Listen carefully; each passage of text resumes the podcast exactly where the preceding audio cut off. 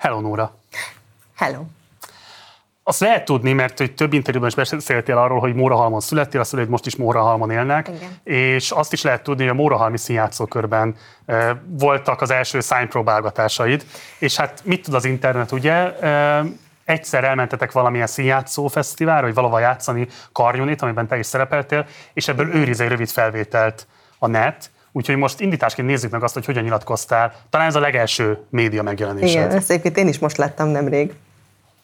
Nézzük meg. Úgy hallottam, hogy te egy tehetséges színésznő vagy. Kérlek, mutatkozz be.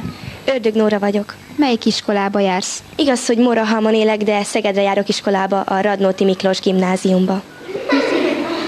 De hát az asszony aluszik? Vagy csak te, Teti? Uram, az asszonyom, oda van, és az a jó lelkű úr is oda van. Az özvegy karnyónéban mi, mi a szereped? Én vagyok Boris a szobalány. Mi a véleményed erről a szerepről? Nagyon tetszik a szerep, főleg az a dal, ami benne szerepel, és azt hiszem ez testre szabott.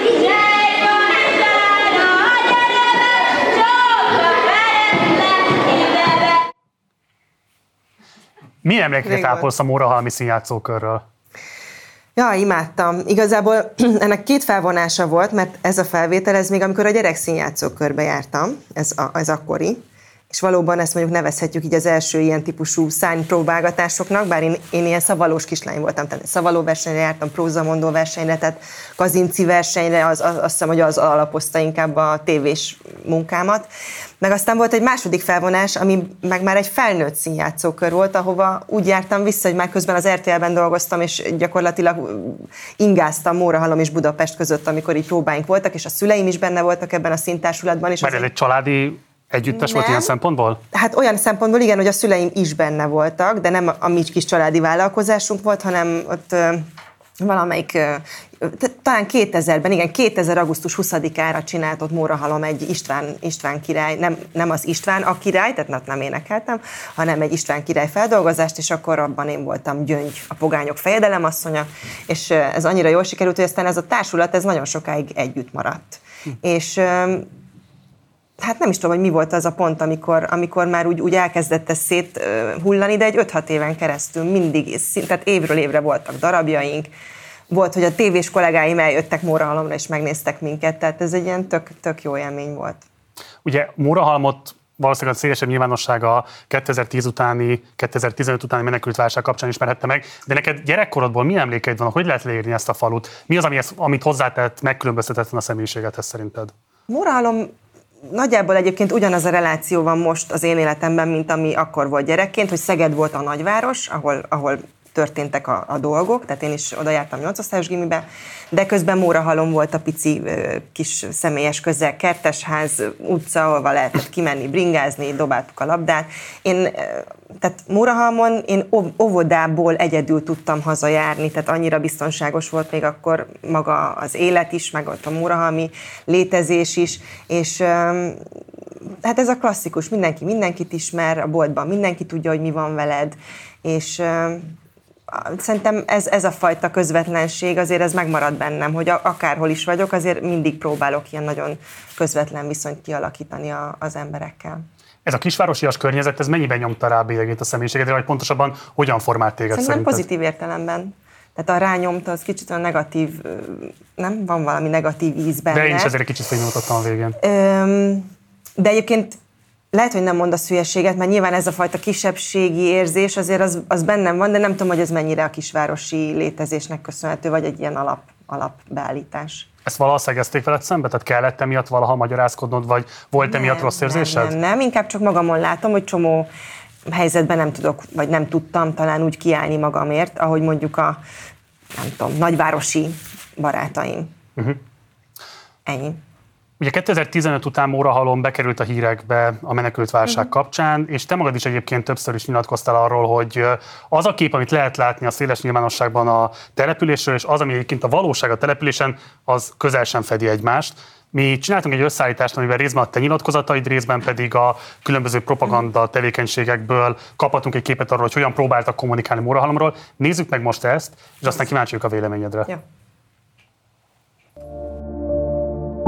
Most nagyon kezdök újból félni, mert újból iszonyatos nagy hullám jön, hallom éjjel, hallom nappal, beindul a, a, a hangos bemondó, elnéptelenednek a faluk, falvak, mert a migránsok mindenütt ott vannak, nagy csoportokban jönnek, mönnek. Szegény kis szülővárosom, Mórahalom, most annyi mindennel benne van a hírekben. Hát leginkább a kerítés. Leginkább a kerítéssel, és és kicsit az az érzete alakult ki szerintem az embereknek, hogy ott nem is történik nagyon más, csak ez a kerítésépítés, és ott már-már szinte háborús helyzet van, és borzalmas állapotok. 2015-re azt jelentette, hogy naponta 5000-en vonultak végig a településünkön, majdnem lehetetlenné téve a határmenti kisváros életminőségét, gazdálkodását, turizmusát, egyáltalán a létünket. Én úgy látom, hogy ez folyamatosan erősödik. A tavalyi számadatokat ismerve és az idei tendenciákat figyelembe akár lehet 7-8-szoros vagy 10-szeres is az idei adatsor a tavalyihoz képest. Hogy maga a kisváros az ugyanolyan nyugodt és békés, és ugyanolyan szeretettel várja azokat, akik élvezni szeretnék a fürdő szolgáltatásait, vagy jönnek a szállodában, mint bármikor máskor régebben. Tehát, Tehát hogy a ami történik, nem rossz még egyáltalán nem, és maga a kisváros az egy teljesen kis védett kis burok, tehát ott nem lehet érzékelni ebből semmit, és, és én és nagyon sajnálom azt, hogy látom, hogy, hogy egyébként a városnak az egyik fő bevételi forrás az idegenforgalom, hogyha a turisták megrettennek attól, amiket a hírekben látnak, és, és nem jönnek, akkor az azért borzasztó rossz hatással van, és én ott voltam, láttam a szememmel, a családommal. Ezeket a brutális képeket egy térfigyelő kamera rögzítette a Morahalmi tömegszerencsétlenségről. Látszik, hogy a rendőrök meg akarták állítani és igazoltatni a migránsokkal teli autót, de a szerb sofőr a fékhelyet helyett inkább a gázra lépett, ami ezután következik, az borzalmas. Azt nem lehet nem észrevenni, hogy, hogy százasával, ezresével érkeznek a, a migránsok, de ott mindenki azon van, hogy ezt a helyzetet minél gördülékenyebben sikerüljön megoldani. Talán emiatt És én nem akarom ezt minősíteni egyáltalán az egész helyzetet, én csak a kisvároska szemszögéből látom és érzem azt, hogy, hogy egyébként maga a város az, az ugyanolyan nyugodt tudott maradni, tehát ez az ő életükre nincs hatása. Most, hogy egy oldalra fősülted a hajad, nem, nem, nem, nem, nem, egészen mást akar akartam mondani. Én annyira örülök, hogy megnövesztetted a hajad. Ebben volt egy pici túl, vagy csalás, mert az a, a baleset, amit ide csaltatok, az, az most volt. Igen, 2015 és, a, a nyilatkozat az meg sokkal-sokkal korábban. Tehát ez két időben teljesen különböző dolog, csak kicsit egymásra volt Igen. csalva. Kárász Robert záró megjegyzését most itt hagyom a levegőben. Jó. Viszont arra kíváncsi lennék, hogy hogy a szüleid, gyerekkori barátaid, ismerőseid, ők hogyan élték meg ezt a 2015-től induló korszakot egészen mostanig? Tehát az elmúlt hét év hogyan foglalható össze? Sajnos az van, amit én itt mondtam, tehát hogy azért az ő életükre ez nem volt igazán komoly hatással. Tehát Moralom azért egy hát most már nem is tudom, 5-6 ezres kisváros, lehet, hogy már 7 ezer is. Tehát azért ez, ez, ez egy elég komoly terület, tehát a határ azért a, a központon kívül esik, tehát nem az történt, hogy akkor ott átvonultak középen a, a migránsok, hanem, hanem nyilván közigazgatásilag Mórahalomhoz tartozó részeken jöttek át. Mondom ezt úgy persze, hogy én nem voltam ott, tehát viszonylag kevés időt töltök sajnos már Mórahalmon. Anyukám iroda ablaka alatt sokszor sétáltak el, és, és ott megviselte egyébként, leginkább az viselte meg, hogy látta a családokat, a gyerekeiket cipelő anyukákat, tehát, hogy nyilván ez, ez egy ilyen egy, egy szülőre vagy egy anyára hatással bíró helyzet, de az van, hogy ott, ott a mórahalmiak hozzá vannak ahhoz szokva, hogy ott mindig történik valami, tehát nagyon közel vagyunk a határhoz, a szerb háborút, azt nagyon közel, tehát én hallottam robbantásokat a határon túlról, tehát ez ott így teljesen normális. Ez hozzá vannak szokva, hogy ott általában történnek ilyen dolgok. De, amit itt mondtam is, tehát az, hogy a, fürdőben mi történik, a városközpontban, szóval annak azért abszolút ura volt mindenki ennek a helyzetnek. Turisztikailag bedölt a település? Nem. Tehát túl tudta ezt élni? Nem. Én azt gondolom, hogy igen. Hm. Igen, de én itt nagy, én, ez látszik a fejemben, én itt nagyon izgultam, hogy ez ne történjen meg. Mert egyébként az, ahogyan fölfutott a település, és ami lett belőle, az, az tényleg hihetetlen. Tehát ahogyan én, én kicsi gyerekkoromból emlékszem erre a városra, az egész egyszerűen nem, nem összehasonlítható azzal a, azzal a haladással, ami azóta történt, a fürdővel, a szállodákkal, a mindennel, és ez tényleg nagyon sok embernek a megélhetése ott. És az a propagandisztikus állítás, mi szerint a falvakban rettegnek az emberek a menekültektől, ez Mórahalmon valóság, vagy ez csak egy propagandisztikus kép a te tapasztalatait ember, szerint? 7000 emberről beszélünk. A te köreidben? Az én köreimben rettegésről azért nem tudok beszámolni, tehát rettegés nincsen. De mondom, lehet, hogy ennek az is az oka, hogy alapvetően hozzá vannak ahhoz szokva, hogy ott közel van a határ, és ott mindig történik valami. Ugye azért is érdekes Mórahalom, mert más vonatkozásokban is elhíresült a nyilvánosságban. 2011-ben jelent meg egy hangfelvétel, amelyben a település polgármester arról számolt be, hogy a román vendégmunkásokat nagyon szervezetten nem engedik, hogy beintegrálódjanak a település nem tudom, lakosságába, nem engedik azt, hogy találkozzanak adott esetben a településbeliekkel, hogy bemenjenek mondjuk a boltba, vagy bármilyen más formában. Tehát, hogy konkrétan azt írta le, hogy, hogy egy, egy, egy nagyon önkormányzati segédlettel zajló csicskáztatás zajlik a, a településen. Ti ennek a nyomait bármilyen formában tapasztaltátok-e? Én nem, nem hallottam ezt a felvételt, úgyhogy nem tudom, hogy ez pontosan micsoda. Én 2000-ben eljöttem Mórahalomról, hogy azóta ott mi történt ilyen szempontból, azt nem tudom. Szüleim nem számoltak be ilyesmiről. De olyan konfliktusok, amik esetleg az idénymunkások és az ott élők között alakultak ki, ez akár terjed a te köreidben, vagy bármilyen módon értesültél erről? Azért mm, sokszor derül ki, amikor valaki mondjuk elutazik egy katasztrófa sújtotta területre is, mm, nyilván teljesen más az összehasonlítás, hogy koncentráltan látsz a hírekben dolgokat, és aztán ott meg az emberek sajnos ugyanúgy kényszerül, tehát élik az életüket, mint ahogy egyébként élnék, és, és hogy nyilván messze nem olyan tragikus a helyzet, mint ahogyan hangzik. Én embereket látok, akik ott dolgoznak, csinálják a kis vállalkozásaikat, és élik az életüket. Ezt konkrétan nem hallottam még ezt a felvételt, úgyhogy erről nehéz így bármit mondani. Oké. Okay. Menekültek vagy migránsok? Menekültek. Miért? Mert a migráns szónak van egy, egy negatív felhangja nálam, és én inkább látom benne, bennük az, ember, az embert, meg az emberi történeteket. Itt 2010-ben migránst használtál? Hát mert akkor mindenki így hívta őket, szerintem ez volt a, a bevett kifejezés erre talán. Uh-huh. Lehet, hogy azt mondom, hogy menekültek, nem is tudják, hogy miről beszélek. Ez szerinted politikai állásfoglalás Magyarországon?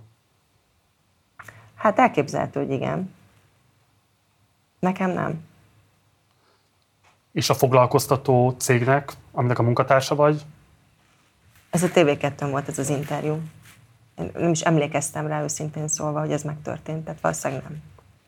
Nem érhet téged semmilyen retorzia azért, mert itt most így nyilatkoztál? Hát ez benne volt a tévében. Ott migráns használat, itt most már menekült mellett kardoskodsz. Ja, hogy gondolod, hogy ezért engem elővesznek? Kérdezem. Hát nem hiszem, vagy nem tudom, nem gondolom. Nem gondolom. Ugye az is van jelentősége különösen ennek a kérdésnek, mert hogy valóban a déli határon még most is előfordulnak adott esetben ilyen idegenrendészeti eljárások, de hát közben meg ugye Ukrajnában egy háború készülődik elő, ne történjen meg, de hát már most is ugye lehet hallani különböző csapatmozgásokról. Simán előállhatott is egy olyan konfliktus, hogy Kárpátaljáról tömegével fognak majd érkezni Magyarországra, tehát nagyon nem mindegy, hogy a magyar lakosság hogyan van kondicionálva a háborús konfliktus elől menekülőkre, vagy a lakhelyüket kényszerből elhagyókra. Te gondolkodsz ezen, vagy, vagy, vagy hogyan gondolkodsz erről az egész konfliktusról? Beszüremlekedik ez a hétköznapjaidba? Nyilván olvasom a híreket, tehát a, a hírek kizárása az, az, az nem megoldás egy csomó mindenre, tehát olvasom őket, de talán most még inkább a, a várakozás vagy a kíváncsiság van bennem, hogy ez merre felé fog fejlődni. Tehát nem, nem gondolkodtam még rajta, őszintén szólva. Oké. Okay. Később versenytáncoltál, Uh-huh. Uh, mégpedig hát szerintem elég jó szinten, vagy szóval, hogy amiket hát, elérhetőek a felvételek, azok alapján egy tehetséges táncos képét mutatod. Uh, hogy pontosan hogy is nézett ez ki, azt mutassuk meg a nézőknek, nézzük meg egy rövid Találtak felvételt, és aztán beszélgessünk ja, erről. ezt én posztoltam szerintem.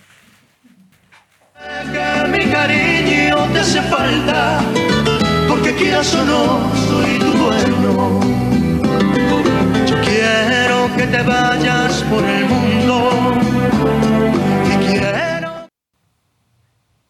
Ugye azt szintén lehet tudni rólad, hogy dongalábakkal születtél, és hogy számodra mennyire fontos volt az... Egyel, csak az egyik volt. Az, igen? Bocsánat. Én azt hittem, hogy az van, hogy eleve a kettő, mindegy. Nem, jó. az egyik volt az egyik volt befordulva. Aha, igen. Jó, egyébként mindegy. A... De orvosilag lehet, hogy nem ez volt, a, már ez mindegy, hagyjuk is. Az egyik Nagyon volt... kevés hangzik PC megnevezésnek, igen, ezt akarom mondani. De ez volt a neve, tehát igen. Igen.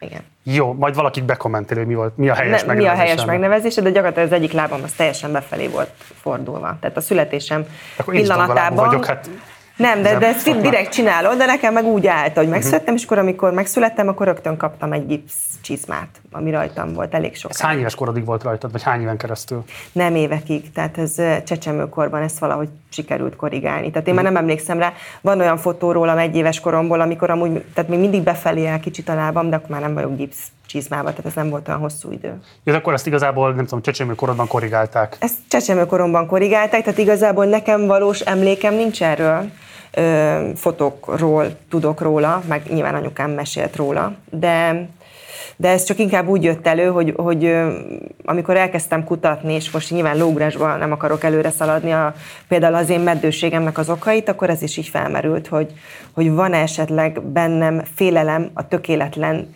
tehát hogy, hogy esetleg az én tökéletlenségem tovább öröklődhet-e, van-e bennem olyan félelem, hogy esetleg én is egy nem tökéletes kisbabát fogok szülni, ez okozhat-e valamilyen görcsöt, vagy egyáltalán a tökéletességre törekvés, mint olyan, az lehet, hogy ebből fakad, hogy az első eh, tehát a csecsemőkori első képeim azok arról szólnak, hogy én nem vagyok tökéletes. És Ezzel mikor szembesültél, vagy mikor volt ez az ezzel első? Ezzel akkor, amikor a, a, a meddőségem okait kezdtem kutatni.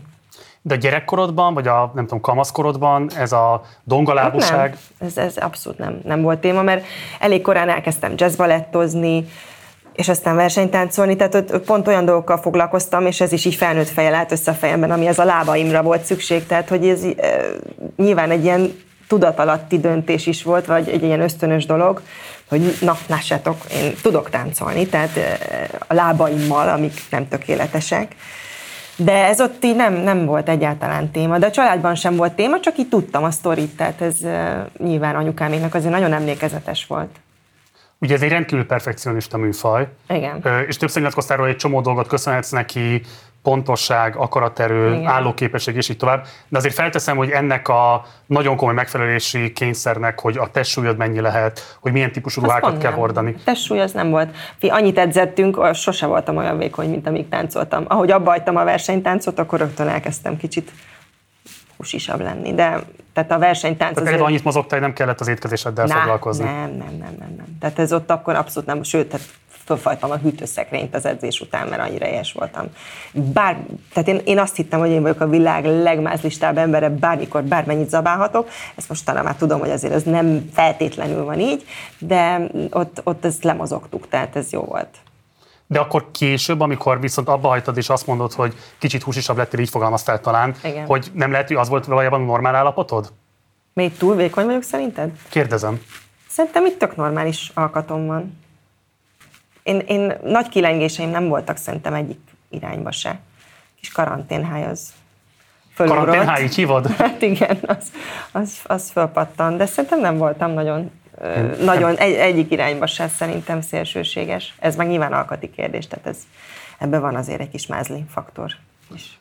Ugye a MIT után nagyon sok olyan táncos szintéről derültek ki egészen szélsőséges gyakorlatok, amik korábban teljesen normálisak voltak, például amikor a Balettintézetről Aha. közölt egy hosszú cikk sorozatot az azonnali. Um, téged bármilyen ilyen típusú zaklatás, nem. vagy bármifajta nyomásgyakorlás érte táncos korodban? Nem, ez életem legszebb időszaka volt.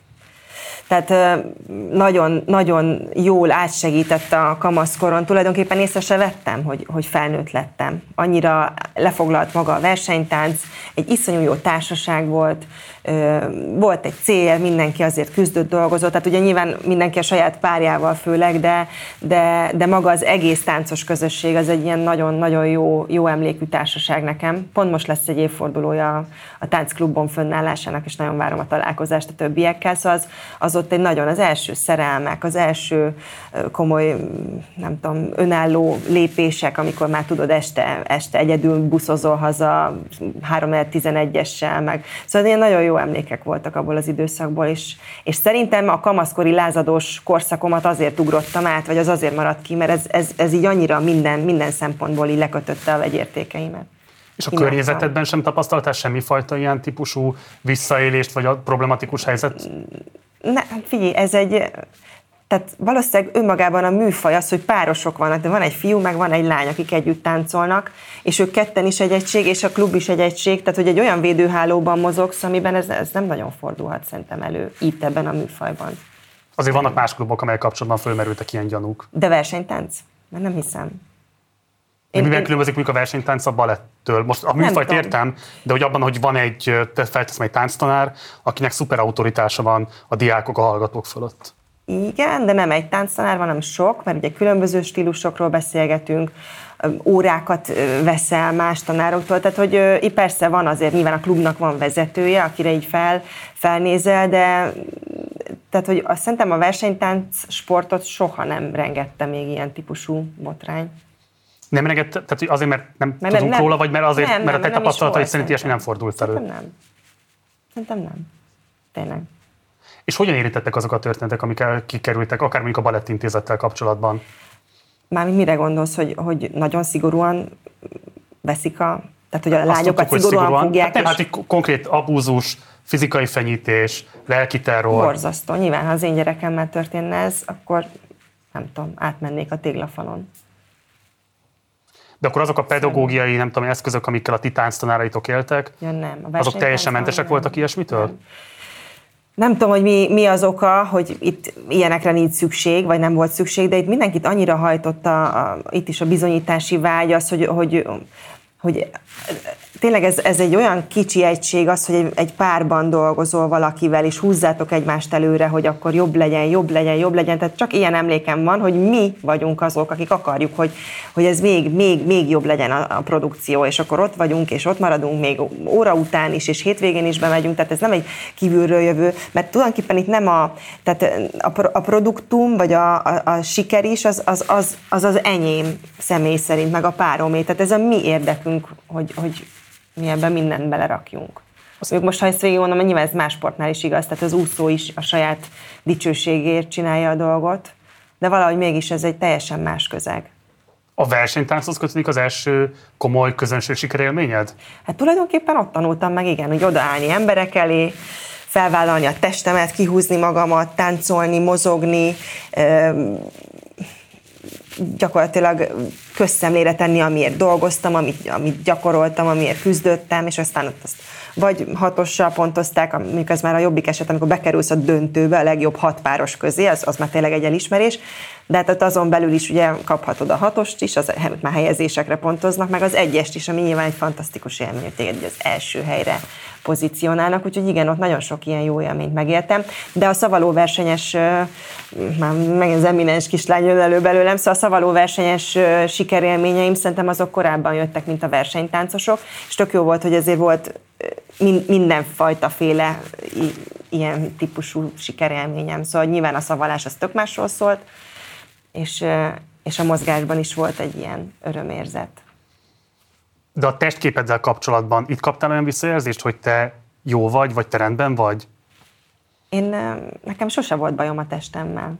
És ezen sose gondolkodtam, uh-huh. akkor se. De erre mondtam azt, hogy én azt gondoltam, hogy nyilván ez alkati kérdés, amúgy valószínűleg az is. Tehát anyukám is vékony, apukám is, hát most már van egy kis pocakja, de, de hogy ö, szerintem ez, ez, ez inkább alkati dolog. Azt mindig tudtam magamról, hogy egy vékony, magas lány vagyok, harmadik voltam a tornasorban, csinos, és ennyi, de ezzel nem gondolkodtam. A testképemet nyilván, nyilván tehát a, női, a nőiességemet, vagy a nővé vállásomat nagyon befolyásolta a versenytánc. Tehát azt, hogy én, én a nőiességemet hogyan tudom viselni, azt én ott tanultam meg. Ez mit jelent pontosan? Azt, hogy, hogy én büszke vagyok a, a domborulataimra, hogy nem, nem görnyet háttal állok, hanem nem kihúzom magam, és, és örülök, hogy itt vagyok, megmutathatom magamat, egy csaj vagyok. És olyan élményed soha nem volt, hogy valami olyan normatív szépségideált vár, el tőled a versenytánc, aminek megfelelni küzdelmes, adott esetben gyötrelmes? Látom, ezt nagyon ki akarod piszkálni belőlem, de nem volt ilyen. Tehát annyit, annyit, dolg, annyit edzettünk basszus, hogy mindenki csontizom volt. Tehát, hogy nem, nem volt ilyen probléma, hogy valaki duci. Egyébként vannak duci versenytánc, vagy husisabb csajok is, és a leg, legbrutálabb sókat nyomják, tehát nagyon jól csinálják. Ugye, de nem volt ide, tehát azért az alkat az, az nem igazán tartozott. Tehát a, az, hogy te mennyire vagy virtuóz, meg hogyan tudsz letáncolni egy, egy koreográfiát, az sokkal inkább a része volt annak, hogy most duci vagy, vagy nem vagy duci. Tehát ez nem, ez nem volt. Nem is ilyen értelemben, hanem az, hogy egy nagyon komoly szabályrendszernek kell megfelelni. Pontozzák a mozgásodat, Igen. pontozzák a testalkatodat, pontozzák azt, nem hogy például hogyan vagy pontozzák. képes. Hát összefüggésben azért a kettő egymással, tehát nyilvánvalóan azok a táncosok tudnak igazán komoly közönségsikert, szakmai sikert elérni, akik külsőségeikben is hozzák azokat a sztenderdeket. Vannak, tényleg vannak duci táncosok is. Versenytáncban azért nem feltétlenül. De azért annyit edzenek, Marci, hogy lemegy róluk a felesleg. Oké. Okay. Tényleg. Jó, semmiben akarok beletolni. Um, egy picit ugorjunk az időben. Ugorjunk. Ugye azt lehet tudni, hogy gyakornokként kezdtél az RTL klubban, és igazából így a tévézésről, mint olyanról nagyon kevésé kérdeztek téged eddig, ha egyáltalán kérdeztek. Na. Ugye a tévének az az alapvető állítása, hogy ezt a közvetlenség illúzióját árulja a nézők számára, tehát hogy te belépsz az emberek nappaliába, és Igen. mint egy barát, egy ismerős szólítod meg őket, és tényleg megalapozottan gondolhatják azt százezerek, milliók, hogy ismernek téged, tudják, hogy ki vagy. Neked ennek az ellentmondásosságával mikor volt először igazából konfliktusod? hogy nem tudom, hogy mit érzel ellentmondásnak ebben. Tehát, hogy, hogy nyilvánvalóan az, hogy nem ismernek úgy. Nyilvánvalóan mint... nem ismernek, de amikor velem szembe jönnek az utcán, akkor, akkor ugyanúgy beszélgetnek velem, mint hogyha ezer éve ismernénk egymást, és igazából azt is kapják, amit, amit láttak a képernyőn. Tehát, hogy tulajdonképpen mégiscsak ez a fajta közvetlenség, ez, ez valós. Tehát ez megvan. Még akkor is, ha esetleg én őt nem ismerem személyesen de tudom, hogy neki mi az élménye velem, és hogy miért közvetlen velem, és, és ez innentől már megalapoz egy valós közvetlen viszonyt, amit egyébként nyilván most pláne a, a kisbolt kapcsán nagyon fokozottan átélünk mindig, mert ott vagyunk, és ott találkozunk emberekkel. De gondolom ez azt is jelenti, hogy akkor meg is kell tudni felelni ennek az elvárásnak. Van-e olyan, hogy ezen túllépnek, vagy túl akarnak lépni, és neked ki kell lépni ebből a közvetlenség illúziójából? Hát biztos volt már ilyen helyzet. Most próbálok valami jó szaftosat előrángatni, hát ha sikerül. De igazából azért nagyon tisztelettudóak az emberek, tehát nem, nem, nem jellemző, hogy, hogy a nagy többség itt túl akarna, sőt mindig elnézést kérnek, hogy akkor egy közös képet, vagy valamit, hogy lehetne-e. Nyilván tudják, hogy lehet, mert amúgy miért ne lehetne.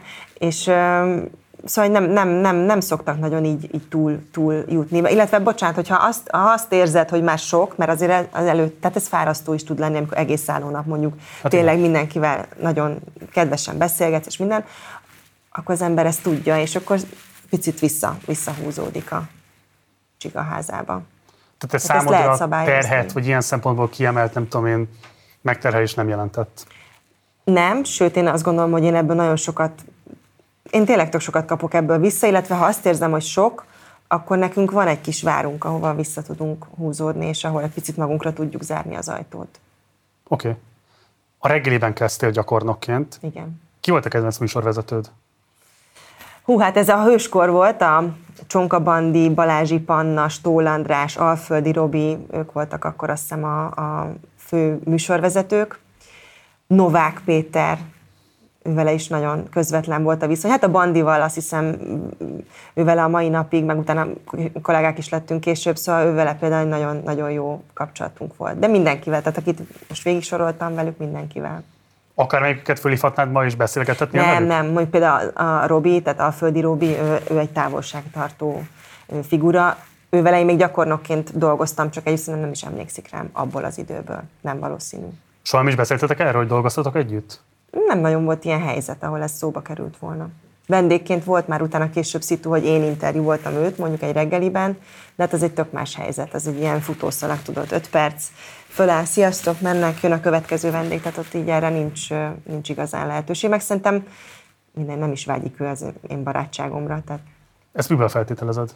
Mert ő egy távolságtartó figura szerintem, akinek megvannak a, a saját barátai, nincs tehát hogy én nem nyomakodnék nála, szia Robi, hello, tudod, akkor én voltam az a gyakornok kislány, aki vittem a kávédat reggel, tehát ez így nem. Hogy itta? Nem emlékszem. Nem is ivott kávét, szerintem ő nem ivott kávét. Ugye ez a kereskedelmi tévézés ősajnala. Igen. Még rendes stúdió sem volt a kezdetek kezdetén. Ö, ott voltál akkor, amikor az egész viszonyrendszer kialakult, amit ma RTL klubként ismerünk. Igen. És hát az nem volt egy professzionális vállalat még. Milyen élményeid voltak akkoriban? Tehát, hogy nem ugye tévézéssel sem találkoztál korábban. Hát ez az, nekem ez a profi volt, persze. Tehát, hogy ezt nem is tudom, mire mondod. Igazából a, tehát a, a kereskedelmi csatornák, nem is tudom mikor, 90 98-ban indultak, igen, talán? Igen. 98-ban, és én 2001-ben kerültem az RTL-hez, hát azért addigra ott már egy elég jó bejáratott rendszer volt, 2001. januárjában, úgyhogy én pont azt éltem meg, hogy fú, a nagy RTL klub, amit én otthon néztem gyerekként a reggeli, és akkor én Nórika Móra halomról itt vagyok, és akkor ott dolgozhatok benne. Tehát, hogy én ezt egy abszolút nagy profi gépezetnek láttam mindig is. Mennyire volt nyitott rád ez a gépezet?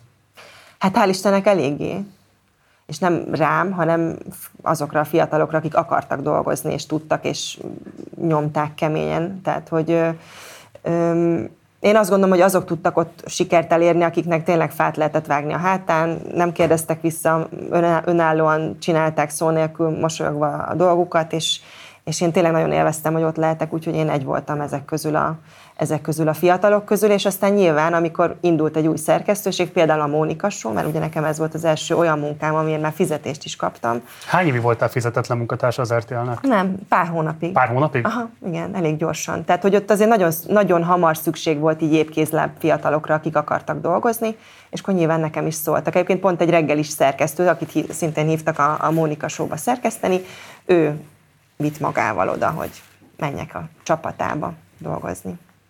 De még a reggelihez visszatérve azt mondod, hogy tehát amit igazából leírtál, az lehet egy nagyon elkötelezett a tévé iránt érdeklődő Igen. embernek az attitűdje, és lehet egy olyan attitűd is, hogy így igazából futószalag jönnek az emberek, tök mindegy, próbáljuk ki, két-három hónapig dolgozik, jön a következő, daráljuk be. Tehát, hogy mennyiben volt felelős ezzel a pozícióval ilyen szempontból a televízió? Hát én, én azt gondolom, hogy óriási lehetőséget kaptam ezáltal és bármi is a célja ennek, azért mégiscsak az a végeredmény, hogy kiszűri az értékes, használható, használható és jól. Tehát televízióra vágyó és érte tenni kívánó embereket. És, és szerencsémre, és, és a szerencsét is úgy értem, hogy a szerencse az a lehetőséggel való élni tudás is ebben az esetben. Én éltem ezzel a lehetőséggel, és akkor ezen a rostán szépen fönnmaradtam. Okay. Én az RTL nem voltam gyakornok, én egyetlen egy napot voltam az MTV reggeli ja. műsorában gyakornok, csak aztán másnap fölgyújtották a székházat. Áu. Konkrétan. Nekem is van ilyen, mert a Szegedi kis kábel TV, ahol dolgoztam, azt egy, itt egy hónapig dolgoztam, aztán csődbe ment. Tehát igen, van ilyen. Szóval egyetlen napot voltam le az MTV-ben, viszont az életem egyik ilyen legtraumatikusabb élménye volt. Igen? Azok a viszonyok, amik ott működtették azt a teljes stábot, szerkesztőséget és így tovább, mindenki taposott mindenkit, mindenki ordítva kommunikált a másikkal, és tényleg tehát teljesen egyértelmű volt, hogy aki itt hosszabb időt eltölt, az, az, az, tej, az hamarosan önmaga is ordibálni fog, és keresi a következő gyakornokot, hogy végre rajta vezesse a dűjét. Nem föltételezem, hogy egy az egybe ez zajlott az RTL-nél, de nehezen tudom elhinni, hogy egy ilyen professzionális gépezet, ami, hogy te is leírtad, nagyon komoly nyomások alatt dolgozik, és nagyon komoly nyomásokat helyez a munkatársaira, Igen. hogy ott ne találkoztál volna a helyzettel, ami akár megütközést is kelthet mert rögtön az első napon az én fejemet is leüvöltötték, tehát ez megtörtént.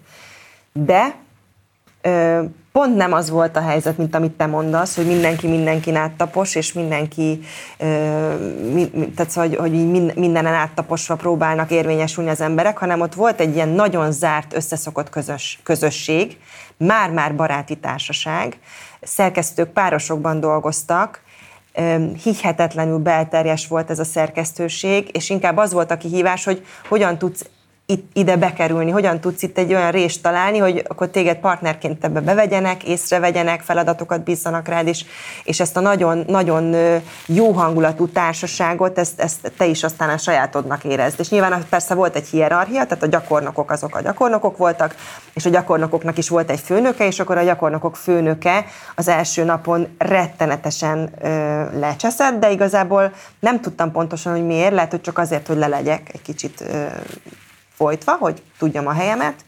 Viszont az volt az egyetlen szerencse, hogy hogy a stábnak több olyan tagja volt, aki viszont külön odajött és azt mondta, hogy na, tök jó ütembe hoztad a sminkbe a vendégeket, köszi, hogy így a kezem alá dolgoztál. Uh-huh. Tehát, hogy még mielőtt ő leüvöltötte a hajamat, én kaptam három-négy olyan visszajelzést, hogy na, jó van, ügyes voltál, jó lesz ez, jó lesz ez, hajrá, örülünk, hogy itt vagy, stb. Tehát, hogy volt egy olyan támogatás is, ami, ami ezt így valahol kompenzálta, úgyhogy nem sírva, és kicsit sírtam.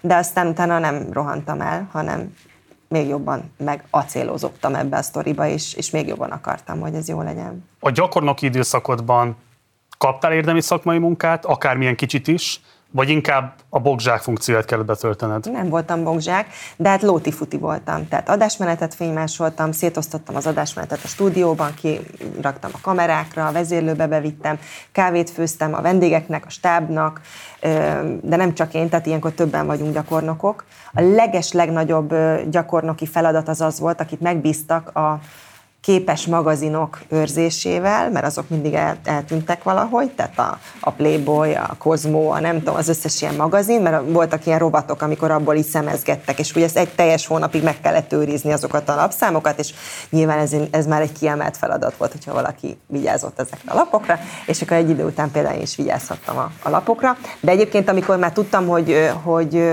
hogy komolyan számolnak velem, az az volt, amikor először megkértek, hogy mit tudom, holnap reggelre szükség van egy kéményseprőre. Nóri, szerezzél egy kéményseprőt. Ez volt az első szerkesztő Nem tudom, most mondtam valami, de valami banális dolog volt, és akkor, és akkor hú, leültem, és akkor na, Nóri Mórahalomról honnan szerzünk egy kéményseprőt, és akkor szereztem egy kéményseprőt. Na honnan? Itt tudom én, telefonkönyv, vagy igen? valami. Igen, igen. Üdvözlöm, ördög Jó napot, kák reggeliből. Telefonálok. Holnap reggel kéne jönni.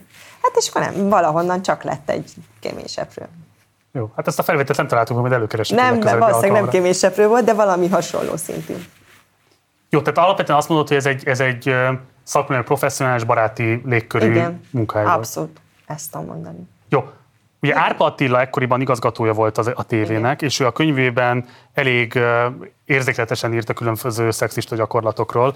Például, most csak idézni fog belőle röviden, leírja azt, hogy a, emlékeztem a tárgyalók irodává átrendezésének nem is olyan régen elmúlt idejére, és elhatároztam, asztalon többet soha, úgyhogy kiadtam a feladatot a kislánynak, itt az asszisztensére utal, hogy akárhonnan, de hajtson fel egy hatalmas, vörös szereposztó diványt az igazgató úrnak.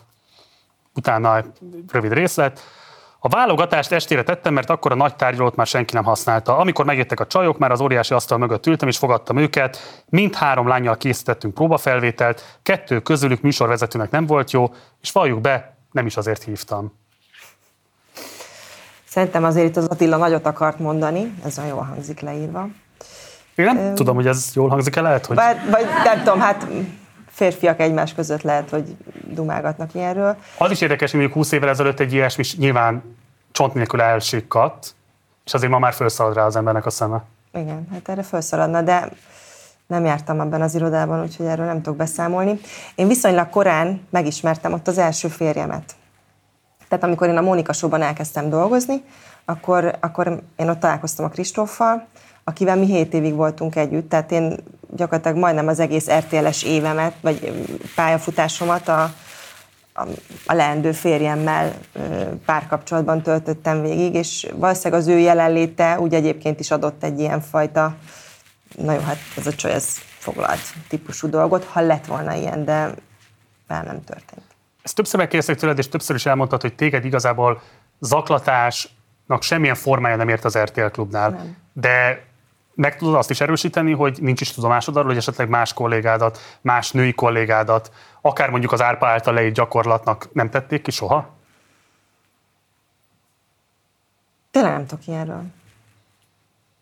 Tehát akkor a te nem. legjobb tudomásod szerint, amit az árpa leír, Igen. az nem igaz.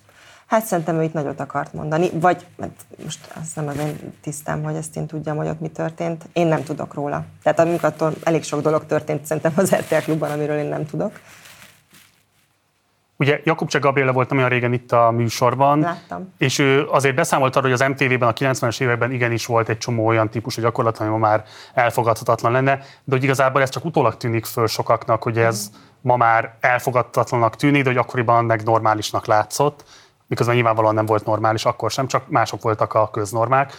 Ilyen értelemben a MeToo neked hozott bármilyen fajta reflexiót? Tehát, hogy látsz esetleg úgy hogy vissza... utólag valami történt velem, ami, ami MeToo? Vagy nem is veled föltétlenül, de a környezetedben, tehát, hogy akár a főnökeid, nem tudom, munkatársaid viselkedését utólagosan vizsgáltad ezzel a szemüvegen keresztül? Engem semmilyen ilyen uh, mítús, traumatikus élmény nem ért. Hogy ez azért van, mert, uh, mert tényleg volt egy ilyen nagyon tisztázott helyzet, vagy uh, nem, nem tudom, nem tudom, hogy minek köszönhető, vagy nem is volt esetleg.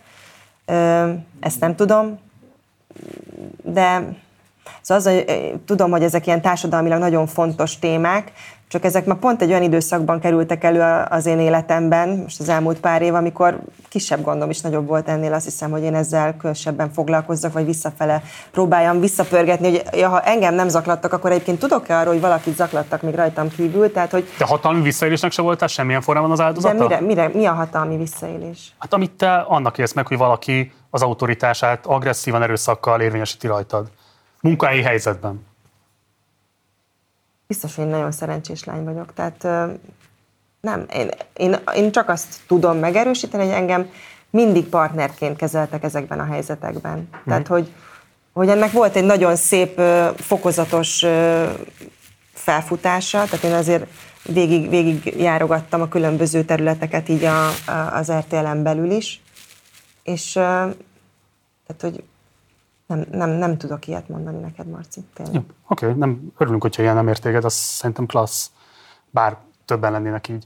Um, a Mónika Show-ban dolgoztál researcherként. Igen. Uh, mit tudtál te a Mónika Show-ról, amikor fölkértek erre a szerepre? Milyen kép rajzolódott ki benned hát akkor, erről a showról? Akkor ez egy nagyon menő dolog volt. Tehát a talk show... De miért volt ez menő akkor? Mert a világban akkor a talk show a legmenőbb műfaj volt, ami létezett, uh-huh. és azért, mert olyan nézettsége volt, hogy gyakorlatilag ki ütötte a biztosítékot. Tehát az, amikor az első talkshow, a Mónika Show megérkezett Magyarországra, az, az tényleg egy ilyen nagyon nagy dolog volt, ott házon belül is. Tehát, hogy mi ezt abszolút így éltük meg, hogy ez egy teljesen, tehát ez egy nagyon komoly, nagy presztízsű dolog, az első ilyen talkshow Magyarországon, amit mi megfogunk. A, a Berber Scheffer Show volt a, a minta, az egy német, nem is tudom melyik csoda, német RTL-en ment valószínűleg. Nem a Jerry Springer? Hát Jerry Springer is, az inkább később, de az Aha. első időkben abszolút a Berber Scheffer show volt a, a minta, és um, én azóta is azt mondom, hogy nyilván évek hosszú-hosszú folyamán elég sok változáson esett át a műfaj, megjegyzem, imádom a trest azóta is, tehát hogy szerintem ezzel nincsen baj, tehát egy olyan szelep, ami, ami sok, sok feszültséget kiengedett minden szempontból, de én a Mónika Show-ban tanultam szerintem a legtöbbet a tévézésről, és a, és a legkeményebb munkáim egyike volt, amit a Mónika Show-ban csináltam. Tehát ott, ott Keménység az mit akar? Mit, mi, mi, mi, mi, Azt, miért volt kemény ez a munka? Azért volt kemény, mert, mert nagyon rövid idő alatt kellett teljesíteni, tehát két hetes etapokban dolgoztunk, két hetünk volt arra, hogy egy teljes műsornyi szereplőt összeszedjünk, akiknek a témához kapcsolódóan van valamilyen történetük. És akkor ráadásul ugye ezek akkor érték, mint a kártyajátékunkban, ezek akkor értékesek, ha az egyik oldal is megvan, meg a másik oldal is megvan. Tehát, hogy ezért itt óriási, óriási kutatómunka kellett, nagyon sok kilométert beleraktunk, nagyon sokat jártunk kis falvakba, vidékre, mindenfelé, és, és nagyon sokat kellett emberekkel beszélgetni, ez, ez volt az egyik része, és akkor utána maga a felvétel miután megtörtént és, és lezajlott, ez már mondjuk inkább a szerkesztői időszak, ugye ezt a felvételt ki kellett skriptálni, általában éjszaka vágtunk, a vágószobában ott ültünk, hajnalig raktuk össze az adásokat, feliratozni kellett, tehát egy nagyon komplex televíziós alkotás volt ez, és tényleg én ezt büszkén vállalom ezt a szót is, mert mire a sok emberkét összetereltük, és aztán belőlük lett egy műsor, ami aztán ott volt a képernyőn, szóval ez egy hosszú folyamat, és ennek minden eleméhez volt közöm, és ez egy jó, jó érzés volt. Ugye azt többször lenyilatkoztat, hogy szereplőket betanítani nem tanítottatok be, nem is nem lett volna lehet, különösebb értelme. Persze. De ugyanakkor a direkt betanításon túlmenően azért vannak olyan manipulációs technikák, amivel lehet hatni a jelöltre annak érdekében, hogy vállalja a szereplést, vagy adott esetben a dramaturgiai kívánalmaknak jobban megfelelő alakítást nyújtson. Ebben milyen elveket követtetek? Voltak-e vörös vonalak, amiket nem akartatok már átlépni, vagy nem is léptetek át? Hát figyelj, az van, hogy amikor meglátja a szomszédját, aki gyűlöl, nem tudom mióta, akkor nem nagyon kell betanítani senkit, hogy elkezdjen vele konfliktust vállalni. Tehát igazából itt a, a feladat az, az inkább az volt, hogy jól megtalálni ezeket az embereket, megérezni, hogy bennük van-e tényleg ez a feszültség, vagy csak azért mondja mondjuk az egyik, mert szerepelni akar. Tehát azért ilyen előfordult, hogy nagyon benne akart lenni valaki a tévébe, vagy van tényleg valódi háttérsztori és feszkó és minden. És, és igazából tehát talán a legnagyobb csúsztatás az az, amikor valaki szeretne veled találkozni. És akkor ezt, de ezt olyan mosolyogva adod elő, hogy mintha valami szuper dolog történne, hogy a rég nem látott nagybácsi Amerikából visszatért, és nem tudom és közben nyilván a szomszédja akar vele találkozni, aki amúgy rohadtul dühös, mert nem tudom, lelopta az almáját. De például az én módszerem az abszolút az volt, hogy amikor, tehát előfordult olyan, hogy úgy kerültek be a stúdióba a másik oldalak, hogy nem tudták, hogy végül is ki ez a meglepetés ha. vendég, aki ott várja őket. Meglepődtek, és aztán, hogyha mondjuk pekhed van, akkor lefagy a meglepetést, és nem tud jól reagálni ezekre a helyzetekre, akkor abból nem lesz sajnos műsor, tehát hogy vagy nem olyan jó. Nyilván itt jön a Mónika szerepe, aki azért ő szuperül oldotta ezeket a, a szituációkat. Én általában takarásba bevittem a másik oldalt, és mondtam, nézd már meg, hát a Józsi, a Józsi akart vele találkozni, úristen. Ne, és akkor ott még volt egy pici lehetőség arra, hogy így magához térjen, és akkor így felkészítsd őt arra, hogy így mi, mi, mi az, ami bent rávár. És az általában működött. Éltél valaha olyan manipulációval bármely alanyjal szemben, ami miatt rossz érzésed van? Ö, ez nyilván, tehát most ezt így elmondva is azt gondolom, ez nem volt mindig tisztességes, de közben ezek az emberek tényleg akartak szerepelni, tényleg akarták ezt a csillogást, a sót, a látványt, akarták a Mónikát. És veszek részt? Hát nem tudom, mi, miben, lettek, ré, vagy miben vettek részt. Tehát, hogy igazából az ő életük ettől nem lett se rosszabb, se jobb, sőt inkább lett jobb, mint rosszabb, hogyha itt valóban kimondottak olyan feszkók vagy találkozások, azért történt nagyon sok olyan találkozás. Tehát hoztunk össze rég nem látott gyereket a szüleivel, stb., hogy el tudtak kezdeni újra beszélni egymással. Tehát, hogy, hogy át tudtuk a műsor vagy a képernyő által, a képernyő ereje az iszonyatosan hatott rájuk valami olyan vonalat, ami után elindult egy, egy évek óta megszakadt kapcsolat. Tehát ezek, ezek jól működtek. Mm, nem tudok olyanról, akinek ez az életét negatívan nagyon befolyásolta volna. Abban egyetetek veled, hogy a talkshow szerintem is egy szuper műfaj, és egyébként nagyon nagy szükség lenne rá, sokkal több talkshow Magyarországon, de szerintem az fölvet azért problémákat, amikor adott esetben az alanyok nem biztos, hogy az önrendelkezésük birtokában vannak, nem biztos, hogy pontosan hát átlátják, hogy mit jelent egy ilyen műsorban való szereplés, és pláne azt, hogy a szerkesztőnek micsoda autoritás van a fölött, hogy konkrétan az, amit ő mond, az aztán hogyan fog megjelenni a műsorban. A televízió minden szinten, de értsd, akár bármelyik műsort, én próbáltad te is itt feltérképezni, akár a Megasztár dolgait, tele van manipulációval, te is manipulálsz engem, azért vagyok itt hagyom, hagyom is magam önként és dalolva. Tehát ez, ez... De ez mikor elfogadhatatlan számodra? Tehát mikor mondod azt, hogy egy manipuláció már nem a megengedhető tartományon belül van? Ebben van nyilván valami erkölcsi mérce, amit az emberi magában, nem tudom, ezt így nincs két egyforma sztori, nincs két egyforma helyzet, tehát nem tudok ilyet mondani neked, hogy, hogy fú, na ez innentől már egy igazi szemétség. Mondjuk például, ha igen, tehát ha mondjuk, nem tudom, egészségügyileg vagy szellemileg fogyatékos embereket engedsz össze, az nyilván nem lett volna jó, de ilyen nem, tehát az én szerkesztett adásaimban ilyen biztosan nem volt. Ugye te Magyarország top tévéseinek egyike, vagy a nagyon kevés top tévéseinek egyike, vagy nyilvánvalóan pontosan tudod azt, hogy hogy működik például egy ilyen beszélgetés. Abszolút tudod Abszolút. detektálni ezeket a manipulációs szándékokat a részemről, tehát meg tudod védeni magadat ettől. Ezt egy utcáról beesett ember esetében azért nem feltételezhetjük, hogy ilyen képességekkel rendelkezik. De nem, nem, tehát hogy nem hiszem, hogy ott nekik védekezniük kellett. Tehát igen, bekerültek egy, tehát hidd el, hogy bárkit megkérdezel, tök büszke rá, hogy benne volt a Mónika showban. Tök mindegy, hogy egyébként kiabált a tesójával. Ezeknek az embereknek ez tényleg nagyon nagy dolog volt. Örültek neki, hogy ott vannak. Még akkor is egyébként üvöltöztek egy jót. A leg, tehát a, a, az én műsoraimból nagyjából mindenki aztán végül nyugodtan és feszültségmentesen távozott. Ugye Gergely Zsófia írt egy cikket a Magyar Narancs, ami 2006-ban a műsorról, uh-huh. amelyben a researcheröknek a munkáját elemezte, és például leírta azt is, hogy az ő interjú alanyai arról számoltak be, hogy teljesítménybérezés volt, tehát volt egy alapbér, ami viszonylag alacsonyan volt tartva, és akkor lehetett igazán jól keresni, hogyha nagyon sok alanyt hoztál a dramaturgiai ez szerkesztői kívánatnak megfelelően, ezt akkor meg tudod erősíteni, hogy Igen, így zajlott. ez így volt, persze. Ez nyilvánvalóan egy olyan nyomás a researcherön, hogy menj, hozd, nagyjából bármi áron, nyilván ne hazudjon, mert ha kiderül, az probléma, de hogy vesd be mindent annak érdeke, hogy jöjjön az alany. Abszolút volt egy ilyen nyomás, tehát hogy, de hogy mondjam, tehát nem a, tehát minél több embert kellett pont ezért felhajtani, tehát hogy az a része volt igazán nehéz, hogy találj sztorikat. Volt, ugye mentek a felhívások, jelentkezzél, hogyha nem tudom mi, iszonyú kedvesek az emberek, rögtön feldobtak mindenkit a szomszédságba, akinek ilyen sztoria volt, tehát azért ebből elég jól lehetett építkezni.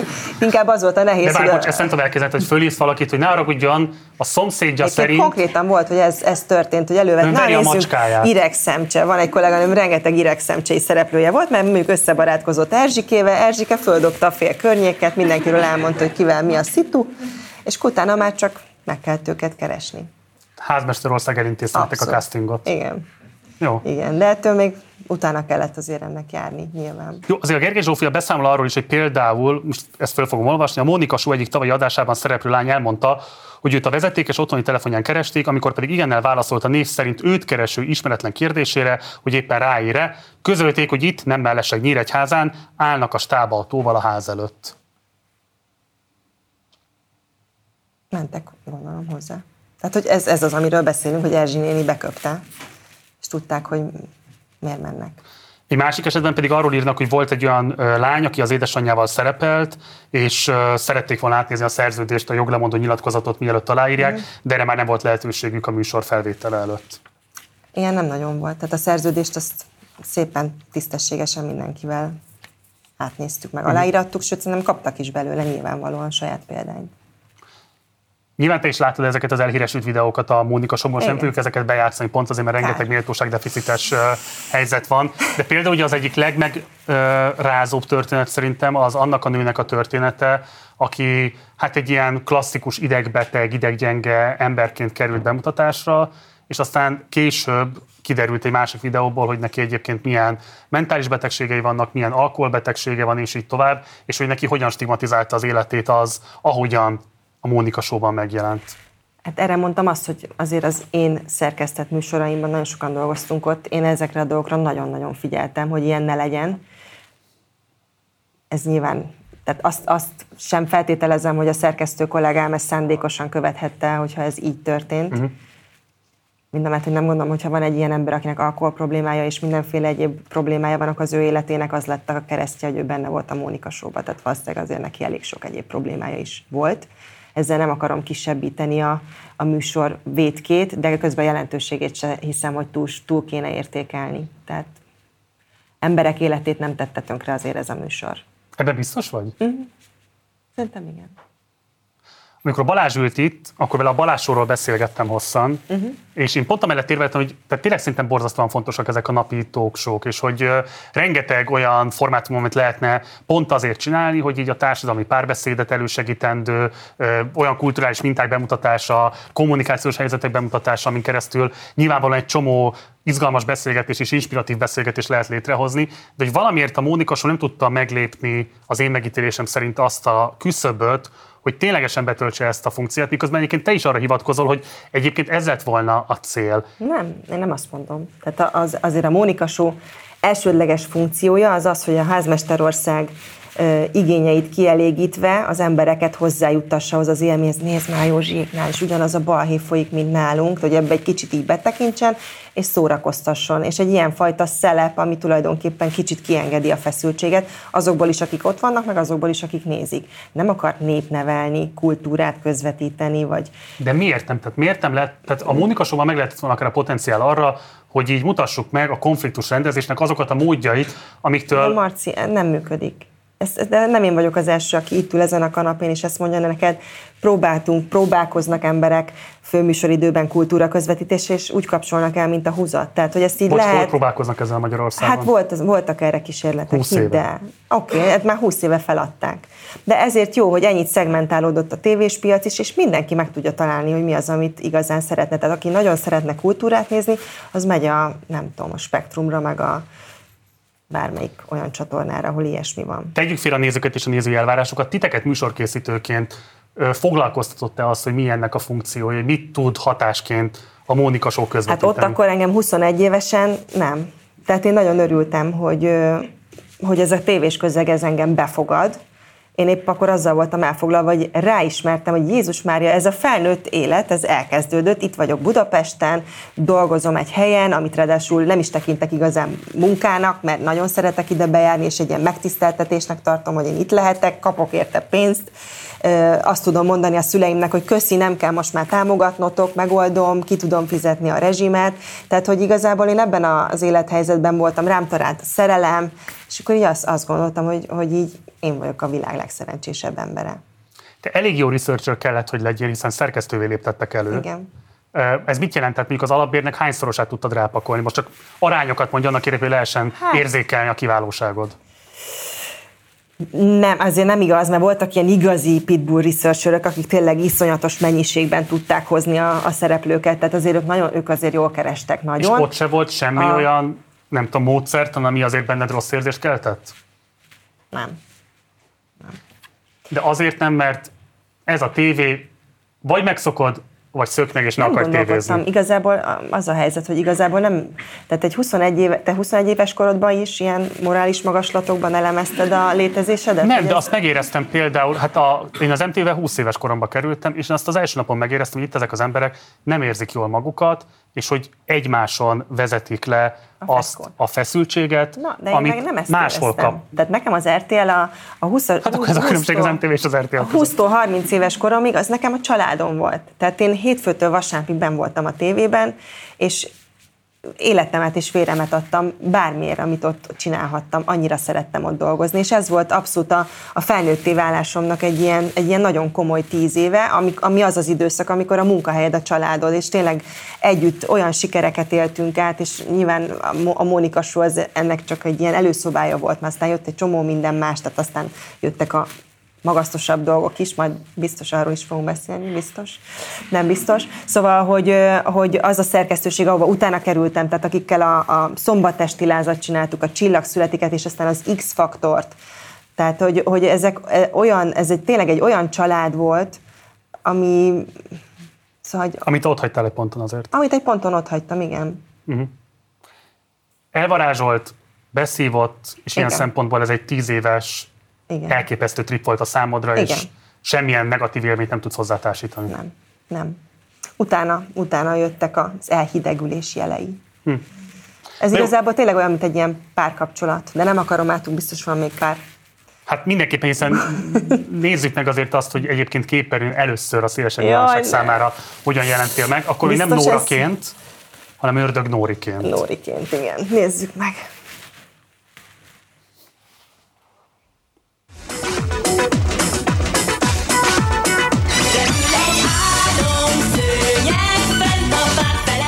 Elikön nézzétek meg, milyen csoda szépet rajzolt. És folytatjuk a játékot.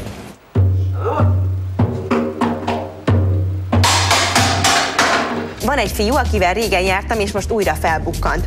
De már nem nagyon érdekel a srác. Szoktam vele néha-néha beszélni, de már nem érzek iránta semmit. Hogy mondjam meg neki, hogy nem akarok tőle semmit? A Scooter hivatalos honlap címe www.scootertechno.com. Ebből már is láthatjátok, hogy a Scooter egy techno csapat, illetve techno és rave zenét játszanak. Jaj, még rosszul kimondom a a srác nevét, azt hittem, azt még bevágjátok. Nem, nem, nem, azok kegyetlenek nem vagyunk. De ez egy... De, kegyetlenek vagytok. Mi ez, ez, miért ez az ártatlan Nem, nem, nem, ez tök jó, ezt televíziózás. Nagyon szerettem, tényleg. Igazából, ha valamit tehát szoktak kérdezni, na mi, mi, mi a titka az én pályámnak, és az a titka, hogy én soha nem kaptam olyan feladatot, amit nem tudtam ellátni, most ez ilyen hülye hangzik, de hogy, hogy volt egy annyira kedves fokozatossága ennek a dolognak, tehát hogy ezt a lányt, aki ott HP Baxterezik egyébként, köszi, kivágtátok, HP Baxter, úgy hívták a scooteres csávot. Szóval, hogy ha ezt a kislányt beállítják a szombatesti lány stúdiójába, és azt mondják, hogy na, élőadás, akkor ez a kislány valószínűleg leesik a lépcsőn, de adok kettőt, és soha többet nem hallottok róla. De én három évet letoltam a kölyöklubbal, egy olyan, megint csak egy olyan normális szerető társaságban, egy olyan tempóban, ahol volt négy darab kamera, tehát itt most hány van körülbelül neked, Marci? Hány kamera? Ez a vizsgán fog átmenni, most szám egy, ja, sok, itt kettő, sok van. három, Tehát, hogy volt, volt négy öt. kamera, amit meg kell jegyeznem. Nánás Ipari, van ötnél több? Van ötnél több? Nem, az ám. Fönti kamera is. Ha nálás is összet számolt, akkor mondtam, hogy öt. Öt, nem, többen öt szerintem. Nóra. Tehát, hogy, hogy, hogy, egy olyan feladat, tehát nem élő műsor volt, ha bakiztam, akkor újra tudtuk venni. Ez nem élő műsor volt? Ez nem élő műsor volt, nem, ez felvétel, de élőszerűen vettük fel, Aha. mert egyébként már itt is azért az, az, az, az bennem volt, hogy a falon túl a vezérlőben ott ül hét kollégám, akik nyilvánvalóan mennének a dolgukra, hogyha egyébként, ha én bakizok nyolcat, akkor éjfélig tart a felvétel, ha egyébként flottul elmondom a dolgokat, akkor meg minden szuper, akkor megyünk így. Meg hát a vendégekkel csacsogtunk, tehát az tényleg egy ilyen élő, élő szituáció volt, élőszerű, de mégis annak a, a nyomása azért nem volt rajtam, hogy, hogy ez élő. Tehát, hogy nem, ha hülyességet mondok, akkor az bekerül, hát így is persze bekerült olykor, de, de ezt, ezt három évig ezt csináltam is. És a harmadik év végén kezdtem azt érezni, hogy igen, most már ez, ezt most már tudom, oké, okay. most már úgy örülnék esetleg valami komolyabb feladatnak is. De egyébként De ezt ott... miért, bocs, tehát hogy mi, mi, mikor érezted meg először, és mi volt az a pont, amiben megérezted, hogy rádékhet a gyerekműsorvezető szerepkör? Amikor először fel, behívott a, a, a, a tulajdonosa, az akkori tulajdonosa az RTL-nek és az ikónak, és azt mondta, hogy hogy külföldön van egy óriási gyerek sztár, aki ugyanígy gyerekműsort vezet, és hogy, és hogy ebben tök sok lehetőség van, erre roadshow lehet építeni, erre merchandise cuccokat lehet építeni, és hogy te tökre alkalmas vagy erre, hogy akkor szerintem vigyük ezt az irányt. És akkor már három éve voltam a Kölyök Klubban, és arra gondoltam, hogy hogy én biztos ezt akarom csinálni így örökre? Tehát, hogy ebbe, ebbe a szerepbe akarok maradni? De most ebben mi volt az ijesztő? Mert igazából hát ez lehetne akár egy nagyon respektált tévés karriernek az ajánlata Hát is. igen, és közben aztán tehát tulajdonképpen erre jutottam, hogy végülis ez nem rossz. Tehát, hogy, hogy azért ez egy szép dolog, amit én ebben a dologban elértem. Nyilván akkor már csillogó szemmel néztem a, a show műsorokat, akkor indult a szombatesti láz, tehát én ott az első szombatesti lázat, ez viszonylag kevesen emlékeznek, de azt nem én vezettem, hanem a kapocsóka. Tehát én végig asszisztáltam az ő első szánypróbálgatásait, adtam a kezébe, az, én írtam az adásmenetet, amiből dolgozott, tehát hogy ezt én ott végig asszisztáltam, és közben arra gondoltam, hogy igen, tökre szeretnék én is ott lenni, és ezt csinálni. De akkor a műsor maga tetszett meg, és azt szereted volna inkább Minden. csinálni, vagy beleuntál abba? Nem untam bele, bele, nem, lehet, hogy picit már ott azért ugye elfáradt a dolog, a kölyöklub, de most amikor a, a szerelmem, a gyerekkori versenytáncos világom találkozik a másikkal, a tévével, amit így csinálok már évek óta, ez volt a szombatesti láz, Szóval az valami olyan, olyan hihetetlen, tehát ez, ez volt a csúcsidőszakot tényleg. Tehát az a pillanat, amikor azt mondták, hogy te fogod vezetni a szombatesti lázat, tehát azon még most is elsírom magam, mert engem az emelt át tényleg. Ilyen erővel hat rád most nagyon, is. nagyon megéltem, igen. igen. Wow. Az, az, az egy óriási pillanat volt. Hát ott, ott váltam Ördög Nóriból, aki, aki az aranyos kislány, ugye mindenki nézte a kölyklubba, egy ilyen főműsoridős tényezővé a volumen, vagy az, hogy Nórin helyett most már végre Nóraként tekint rád a világ? Um, hát inkább a, a volumen, tehát az elismertsége ennek az egésznek, hogy ez főműsoridős, hogy élőben van, meg maga a tánc, a, a ruhák, az egész, tehát hogy meg annak a szerkesztésében is nagyon vastagon benne voltam. Tehát ott én, én voltam a, az egyik szíve ennek a produkciónak. Megmondom, mi érdekel a kölyök idővel kapcsolatban, hogy kölyök te is... klub, te is elrontod. Kölyök klub. Mindenki azt képzeli, hogy a kölyök időben voltam. Igen, mert az volt az MTV-s. Na, Igen, de az nem. MTV-s arc, te az Mindenki MTV. összeköt Na. a kölyök idős dolgokkal, de, de büszkén vállalnám, imádtam a kölyök időt. Hát én ezeket folyamatosan. Szóval a kölyök klub, klub. tudod, RTL klub. Aha! Klub. Lehet a fülemen néha tényleg, Szóval a kölyöklubos Igen. időszakkal kapcsolatban egyetlen kérdés van, ami nagyon izgat engem. Itt a játékban is már utaltál erre a semmienség vágyára. Igen. Amit szerintem elég pontatlan, meg méltánytalan is, és nyilván inkább egyfajta konfliktus, vagy konfliktus talanságot értenek talán rajta, és ez nyilván egyébként egy ilyen gyerekműsornak a szerepköre erősen determinálja azt, hogy hogyan emlékeznek rád az emberek. Mi az első élményük, amikor láttak téged a képernyőn. Számodra a gyerekműsoros időszak az inkább egy stigma, vagy pont ellenkezőleg egy olyan első élmény a nézők számára, amire a mai napig tudsz építeni? Szerintem ez a semmienség, ja, és kapok zsepi, ez, ez egy jó hely tényleg, köszönöm szépen. És a bugyim nincs kint? Ezt még nem mondtad. Nézd, az emberek nézni, tehát hogy hogy mondjam ezt neked. Az lenne az igazi Ez egy kirelőtt a demarkációs vonalat, én a kábelt néha egy kicsit csekkolom, tehát amikor egy hónaj alatt benézek, az azt jelenti, hogy teljesítem a feladatomat, de nem látok semmit, ne aggódj. Ö, nem, a semmienség sajnos egyáltalán nem abból jön, hogy a kölyöklub miatt gondoltam én ezt magamról. Ö, szerintem a kölyöklub az egy tök hálás szerep volt, tehát én inkább, tehát az egy nagy, nagyobb trauma volt, amikor a kölyöklub után rájöttem, hogy engem nem mindenki szeret. Mert a kölyöklubban még mindenki szeretett. Mert hát a gyerekek azok szerettek, igazából viszonylag kevesen látták, tehát korán volt, hétvégén volt, azok a lelkes apukák mondjuk, akik fölkeltek, ők is kedvelték. Tehát, hogy igazából nem, most viccelek nyilván, de hogy ott általában pozitív, tehát, hogy nem, nem voltam tényező, és, és nem kapcsoltak hozzám negatív érzéseket. És amikor először át, átemelt a rendszer komolyabb műsorokba, akkor tapasztaltam meg először, hogy, hogy ja, hát én nem minden, tehát hogy én olyan jó fej vagyok, most mi, miért gondolják rólam, hogy én nem vagyok az. Tehát, hogy, hogy az, az ott elkezdett zavarni, de ez nem a semmienség, hanem, hanem nyilván elkezdtem ösztönösen magamat hasonlítgatni a többi műsorvezetőhöz, aki Kihez? dolgozik. Hát, hogy azt, azt így meg tudtam állapítani, hogy a Liptai Claudia, ő egy nagyon határozott, nagyon, nagyon valamilyen figura. Humoros, karakán, tehát, hogy neki van egy ilyen nagyon jól körülírható karaktere. Lilúról ugyanígy el tudtam mondani, dolgoztunk együtt. Ő egy nagyon karakán, humoros, kemény csaj, egy nagyon-nagyon valamilyen. És akkor, hogy milyen vagyok én? És akkor megállapítottam, hogy én kicsit olyan semmilyen vagyok. Ezt megállapítottad, hogy megállapították, és te elfogadtad?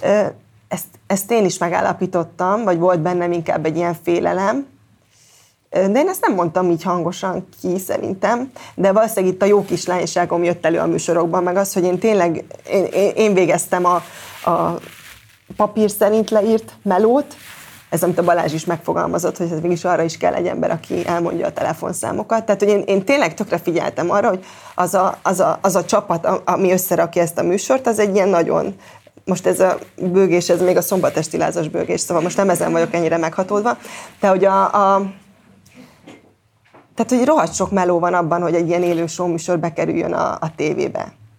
És, és így a műsorvezető szerepköre is nagyon határozott keretek közé van szorítva, és én tökre próbáltam ezt precízen tartani azért, hogy az a másik 50 vagy 150 ember is ugyanúgy tudja végezni a saját munkáját, mert én pontos végszót adok, tudja, hogy mikor kell váltani a kamerán, vagy mikor indítsa el a bejátszót. Tehát, hogy én, én ehhez így mindig tökre próbáltam magamat tartani, és akkor nyilván jöttek azok a nálam jóval tapasztaltabb, határozottabb műsorvezetők, akik meg ilyen, akik, akiktől meg egyébként éltek ezek a műsorok, mert eltértek a, a De bocsánat, de miért éltek volna tőled? Ö, most már nem gondolom így, tehát ez is egy folyamat nyilván, meg egy Mikor nem gondolod így? Amikor először kiálltam magamért. Ö, és az RTL-es távozás? Tulajdonképpen igen. igen. Tehát bocs, neked az RTL klubbal kapcsolatban nincs egy olyan élményed, hogy a te műsorvezetői hozzáadott értéked az meghatározó lett volna bármelyik nagy show szempontjából? Öm, én szerintem én nagyon jól elvégeztem a munkámat. Nem ez volt a kérdés. Messző, folytatom. Öm, de a TV2-höz köthetőek az első olyan műsorok, ahol nem azt mondták, hogy ez a, mit tudom én, X-faktor, amit Ördög Nóra vezet, hanem ez Ördög Nóra műsora. A Vigyázat gyerekkel vagyok például. Vagy az Ázsia Express, tehát amit így nagyon hozzám kötnek. Tehát, hogy az RTL-es időben én nem gondolom, hogy, hogy, hogy születtek olyan műsorok, ahol én, de ez valószínűleg életkor, tapasztalat, pályán eltöltött idő, tehát ez nagyon sok mindentől függ. Vagy, vagy az, hogy esetleg a magánéletemből mennyit mutattam akkor, és utána az emberek mennyit, mennyi érzelmet tudtak hozzám kapcsolni, mennyire kerültek közel hozzám. Tehát, hogy én azt gondolom, hogy, hogy az egyéniség azért az egy érési folyamat, amíg az ember igazán jól körülhatárolja. Tehát nem mindenki olyan határozott 20 évesen, mint Én nem voltam te. határozott. Hát de. Nem voltam határozott. Hát fölgyújtották a tévét, olyan boldog voltam, nem kell többet menni. Hát megúsztam a konfliktus. De hogy jöttem volna el? Nem.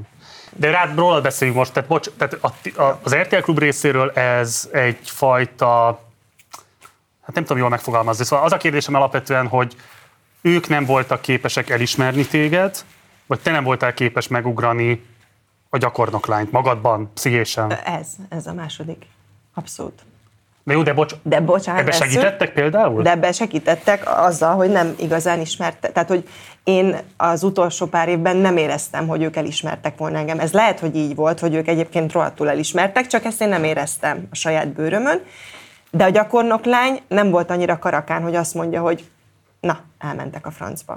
Értsd jól, alkatrésznek tekintetek abban az értelemben, hogy megvan a kamera, megvan a lámpa, megvan a hang, Nóri is megvan, na akkor nem, mehet a műsor. Nem a közvetlen kollégáimról szólt ez inkább, hanem sokkal följebbről. A közvetlen kollégáimmal imádtam együtt dolgozni, ők nagyon elismertek mindig is, és egyébként a mai napig nagyon sokukkal együtt dolgozom, mert ráadásul elég nagy az átjárás, tehát a, azért a két csatorna munkatársi hálójában nagyon sok a közös halmaz, tehát hogy nagyon sok volt kollégám, a jelenlegi kollégám is, és, és ez, a, ez a csapat, ez mindig, ez mindig nagyon, nagyon, nagyon elismerő volt, meg ezt így mindig nagyon szerettem. Én fölülről nem éreztem azt, hogy, hogy ők eléggé elismernék azt, amit csinálok. És ahelyett, hogy oda mentem volna, és az asztalra ütöttem volna, hogy már pedig én úgy gondolom, hogy én ezt megérdemlem, egyszerűbb volt, amikor azt éreztem, hogy valahol máshol viszont meg alig várják, hogy én oda menjek, és nagyon megtisztelve érzik magukat, hogy én ott dolgozzam, kiszakítani magamat ebből a viszonyból, és átmenni. Az emberi viszonyok voltak tisztábbak a TV2-nél számodra? Mm, nem, hanem az, az a helyzet volt tisztább, hogy tudtam, hogy ott az akkori, az akkori énemhez képest fogom tudni a viszonyaimat elindítani és lefektetni az alapokat, ahonnan indulunk. Okay. És nem a gyakornok lányból jutok el valahova, ami nem, már nehezen tudtam magamban változtatni de azért sem tudtál rajta változtatni, mert hogy ezt rád olvasták, hanem is direkt módon. Fi, én voltam a lány, aki, akit így mindig, tehát a for granted, tudod, tehát aki mindig ott van, mindig ezt mondom, megcsinálja. Én eszköznek mondtam, de hogy... Mert ez, ez vagyok én, de ezt én most is így csinálom tulajdonképpen. Nem, azért van egy-két szitu, amit nem, de, de az van, hogy, hogy én azért általában ez a lány vagyok. És ha, ha valamilyen vagyok, Te akkor... televíziós szakmai szakmunkás? De egy büszke televízió szakmai szakmunkás, aki nagyon büszke arra, hogy azt a szakmát, amit csinál, szerintem jól csinálja. De ez mikor jött meg? Mert szerintem is egyébként, tehát hogy, hogy mondjam, én nem nagyon értem ezeket a, tehát ezt az önértékelési kérdés nálad, mert hogy ezért ez... De ez nem, nem a tévézéssel kapcsolatos szerintem. Tehát, hogy fú, most átmegyek egy ilyen pszichiátriai elemzésbe, Lefe, lefekszem, jó, hogy fölrakom a lábamat. Az még soha nem történt, mindenki várja, mikor jó, fog az első vendég kidőlni. Bugyim kijön valamelyik irányban. Nincs pár. Nem lesz annyira kényelmes, azt hidd el. Nem, de tehát ezt átugrottuk a kazinci szakkörös múltamat, pedig arra tök büszke vagyok gimiből. Én a kazinci szakkörön is azt éreztem, hogy például én azért nem mentem színművészetire, mondták, hogy próbáljam meg. Hogy én, én nem vagyok olyan, olyan művész, olyan valamilyen. Tehát, hogy én, én ezt meg gimiben is így éreztem. Tehát ez nem a, ezt nem a tévé tolta rám. Sőt, én azt gondolom, hogy most már a tévé által lettem nagyon valamilyen. Ne beszéljünk most a TV2-es korszakról, most csak beszéljünk erről a 2010-ig tartó időszakról. Tehát ugye ez a, a perfekcionizmusra való törekvés, a hibátlanság élményének közvetítése, ez a versenytánctól kezdődően a gyakornoki, szerkesztői, researcher és végül műsorvezetői működésedben végigtetten érhető volt, és ha jól értem, olyasmit mondasz, hogy ez egy ponton túl számodra már terhessé vált. Nem, nem ez a része vált terhessé, hanem az a része vált terhessé, hogy hogy közben meg nem éreztem azt, hogy, hogy ezt eléggé elismerik, vagy értékelik. Tehát te szívesen lettél volna televízió, televíziós szakmai szakmunkás, ha Igen. ezt értékeli Igen. a csatorna. Igen. De, na, miben nem értékelte? Mehetünk. Bocs, miben nem értékelte? Például pénzben. Tehát amikor, amikor rájöttem, hogy én tényleg ét nappal téve dolgozom, és tehát több, több lépcső is volt egyébként ebben. Volt, volt egy olyan lépcső, hogy én szerkesztőként is dolgoztam, ugye nagyon sok produkcióban, és műsorvezetőként is. Tehát én gyakorlatilag a, a műsorai, tehát a nagy egész estés show műsorokat úgy vezettem végig, hogy én hétfőtől péntekig, ezt viccesen így is hívtuk, ilyen Margitka üzemmódba kapcsoltam, és dolgoztam a szerkesztőségben, és akkor szombaton meg bejöttem, felvettem a csillós nárai estéit, és akkor én voltam a díva, és akkor lement a műsor, és akkor vasárnaptól meg megint én voltam Margitka. És amikor először szerződést ajánlott az RTL, akkor az volt a deal, hogy akkor ők most adnak nekem egy nagyon szép fizetést, és akkor ebbe férjen bele, hogy én szerkesztőként is dolgozom, és műsorvezetőként is. És akkor nagyon-nagyon megtisztelve éreztem magamat, hogy egyetlen állományba kerültem, és tökre boldog voltam, és, és ez nagyon sokáig így is ment. És amikor... Volt egyetlen én... egy olyan kiemelt képernyős kollégád, aki emellett, hogy kiemelt képernyős szerkesztői munkát nem, végzett? Nem tudok róla de ez a, ez a fizetés, ez így is, tehát ezt így is alkuttuk ki, hogy akkor ebben benne van a szerkesztői bérem, és az is, hogy akkor én műsort vezetek. És amikor pár évvel később, amikor, amikor már gyerekeim születtek, illetve még talán picivel előtte egy kezemet tördelbe bementem, hogy, hogy akkor én arra jutottam, hogy most ezt szerkeszteni nem, nem fogok tudni, mert nem, nem tudok ennyi helyen megfelelni. Tényleg egy műsor az ugyanolyan, mint, mint egy gyerek gyakorlatilag, hanem akkor én most már ö, műsorvezetőként szeretnék csak dolgozni, és ők az esetleg lehet-e, hogy akkor a fizetésemet ettől nem ö, fogják lefelezni, vagy nem tudom mi, akkor akkor kiderült, hogy a főnökeim évek óta azt gondolták, hogy én pluszba kapok azért pénzt, hogy szerkesztőként is dolgozom. Tehát ez nekik nem volt meg, hogy, hogy ez, ezért a pénzért én nem csak a műsorvezetést csinálom, hanem egyébként szerkesztőként én nem kapok extra fizetést, mert dolgozom. És akkor ez egy ilyen tök nagy pofon volt, hogy tényleg basszus, kidolgozom a lelkemet, és na. És akkor ehhez képest egyszer számomra, egyszer csak kiderült számomra, hogy hogy van olyan kollégám, aki háromszor annyit keres, mint én. Férfi? És férfi. És nyilván ezt nem lehet összehasonlítani, mert a népszerűség, a, az egyéniség, a tapasztalata, nem tudom, tehát egy csomó minden, de mégiscsak bosszantott, hogy, hogy mindig ott vagyok időben, mindig készen vagyok, mindig elmondom a, a dolgokat, és gyakorlatilag háromszoros pénzért. De ez már akkor, amikor top képernyős személyiség voltál, tehát hogy te is vezető arca voltál a tévének. Igen. És Ez háromszoros volt a különbség közted és a férfi Igen. kollégát között. Igen. Lehet, hogy picit nagyobb is. És ezt fölvetetted a tévévezetőségének. Képzeld, hogy ez, ez akkor annyira, na, ezt még talán nem, hanem utána jött egy olyan helyzet, ugye ez, ez ezért elég köztudott, hogy, hogy ezek éves szerződések, és hát ezért annyit dolgozol, ahány műsor abban az évben adódik, tehát van, hogy hónapokig nem vagy képernyőn. De ettől a havi fizetés az, azt ugyanúgy kapod, ez nyilván egyfajta elköteleződés, rendelkezésre, állás, stb. De, de van olyan, hogy mondjuk egy férfi műsorvezető egy januárban forgat négy hetet, és utána legközelebb novemberben van valami olyan munka vagy feladat, ami rá vár. Tehát és hónapokig igazából csak rendelkezésre igazából nincs. És gondolkodtam, hogy ezt előhozzam egyáltalán, mert igazából ez nem, ezzel nem leszek szimpatikus annyira sok embernek, de történt egy olyan aprócska helyzet velem, hogy terhes lettem, és én voltam a világ legboldogabb emberem, mert ugye ez majd gondolom egy következő, hú, mennyit fogok ma még sírni, ja Isten. Következő történet, szóval nagyon, ez valami még van. De inkább azt És, és már eléggé terhes voltam, tehát mondjuk én 8 hónapos terhes, dolgoztam, műsort vezettem, mindent csináltam, és egyszer csak letelefonáltak a pénzügyről, hogy Nóri, hogy már réges-rég át kellett volna téged valahogy jelenteni, a nem tudom mi, mert ekhos munkavállaló, a legtöbb média munkás ekhos munkavállalóként van bejelentve. Ugye ekhos munkavállaló vagy, tehát gyakorlatilag ahogy téged elküldenek gyesre, mit te 50 ezer forintot fogsz kapni. Tehát, hogy a, kapom a fizetést, és akkor a következő hónaptól meg gyakorlatilag semmit ahhoz képest.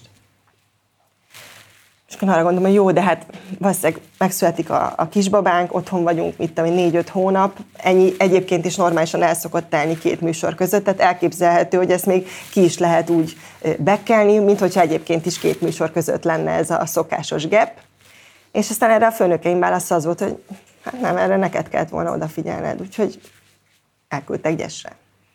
Hát nem gyesre küldtek, ha jól értem. Vagy gyedre, vagy tök Nem, de nem, tehát azt mondták, tehát, hogy, hogy nem fizetik tovább a... Így van, ez történt. És, uh, Akkor, amikor vártad a gyermeked. Igen, miután megszületett.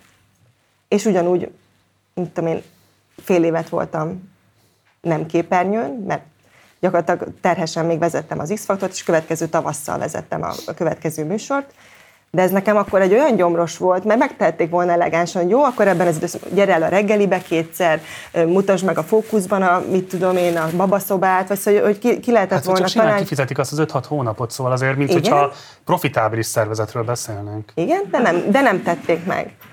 És akkor az én, tehát hogy a fölöttem lévő, de nem a legnagyobb főnökeim is bementek és szóltak, hogy figyelj, ezt ne csináljátok vele, mert ez nem fair. És nem, tehát hogy az volt a válasz, hogy semmi, nem volt válasz. Egyrészt köszönöm a nyíltságot, szerintem ez egy nagyon fontos, tanulságos történet, de hogy tehát ha veled az egyik top női munkavállaló ezt meg tudták tenni, azért abból megalapozottan lehet feltételezni azt, hogy kevésbé érdekérvényesítő képességgel rendelkező, kevesebb ilyen értelemben hatalommal rendelkező női munkavállalóval hogyan járhatott el a vállalat. Tudsz esetleg erről bármit elmondani? Nekem bőven elég volt a saját esetem. De ez egy általános gyakorlat volt? Nem tudom, mert az, az hogy valaki ekhós munkavállaló azért az viszonylag ritka. Tehát a képernyősök szoktak általában ilyen adózási formában, ugye, tehát a minimálbér után fizetik utána a járulékokat, azért, hogy végülis az a pénz, amit ö, hazaviszel, az valamivel nagyobb legyen. Nem tudom, nem foglalkoztam őszintén szóval mással, mert az én, az én helyzetem az pont elég volt. És akkor ezt még mindig lenyeltem, és azt mondtam, hogy jó, oké, semmi gond, hát valóban én vagyok a hülye, hogy, hogy más gondoltam. És aztán volt olyan helyzet, hogy volt olyan férfi kollégám, aki egy teljes évig nem volt képernyőn, és pontosan tudtam, hogy kapta, kapja a fizetését, és akkor ez, ez a pumpa ez még jobban fölment. És aztán terhes lettem a második gyerekemmel. És tudtam, hogy ugyanezt fog következni, és nem a pénzről szólt ez az egész, hanem, hanem azt éreztem, hogy, hogy ez nem, nem méltó. És kaptam egy, kaptam egy ajánlatot, és egy olyan fajta megbecsültségérzést, ami, ami miatt kilenc hónapos terhesen bementem, és felmondtam. Ezt akkor, amikor az egész váltás megtörtént, miért nem mondtad el? Mert nem, te nem tudsz szimpatikus lenni az emberek előtt, amikor tehát nem arról volt szó, hogy nem volt mit enni, érted, Marci? Tehát, hogy hál' Istennek...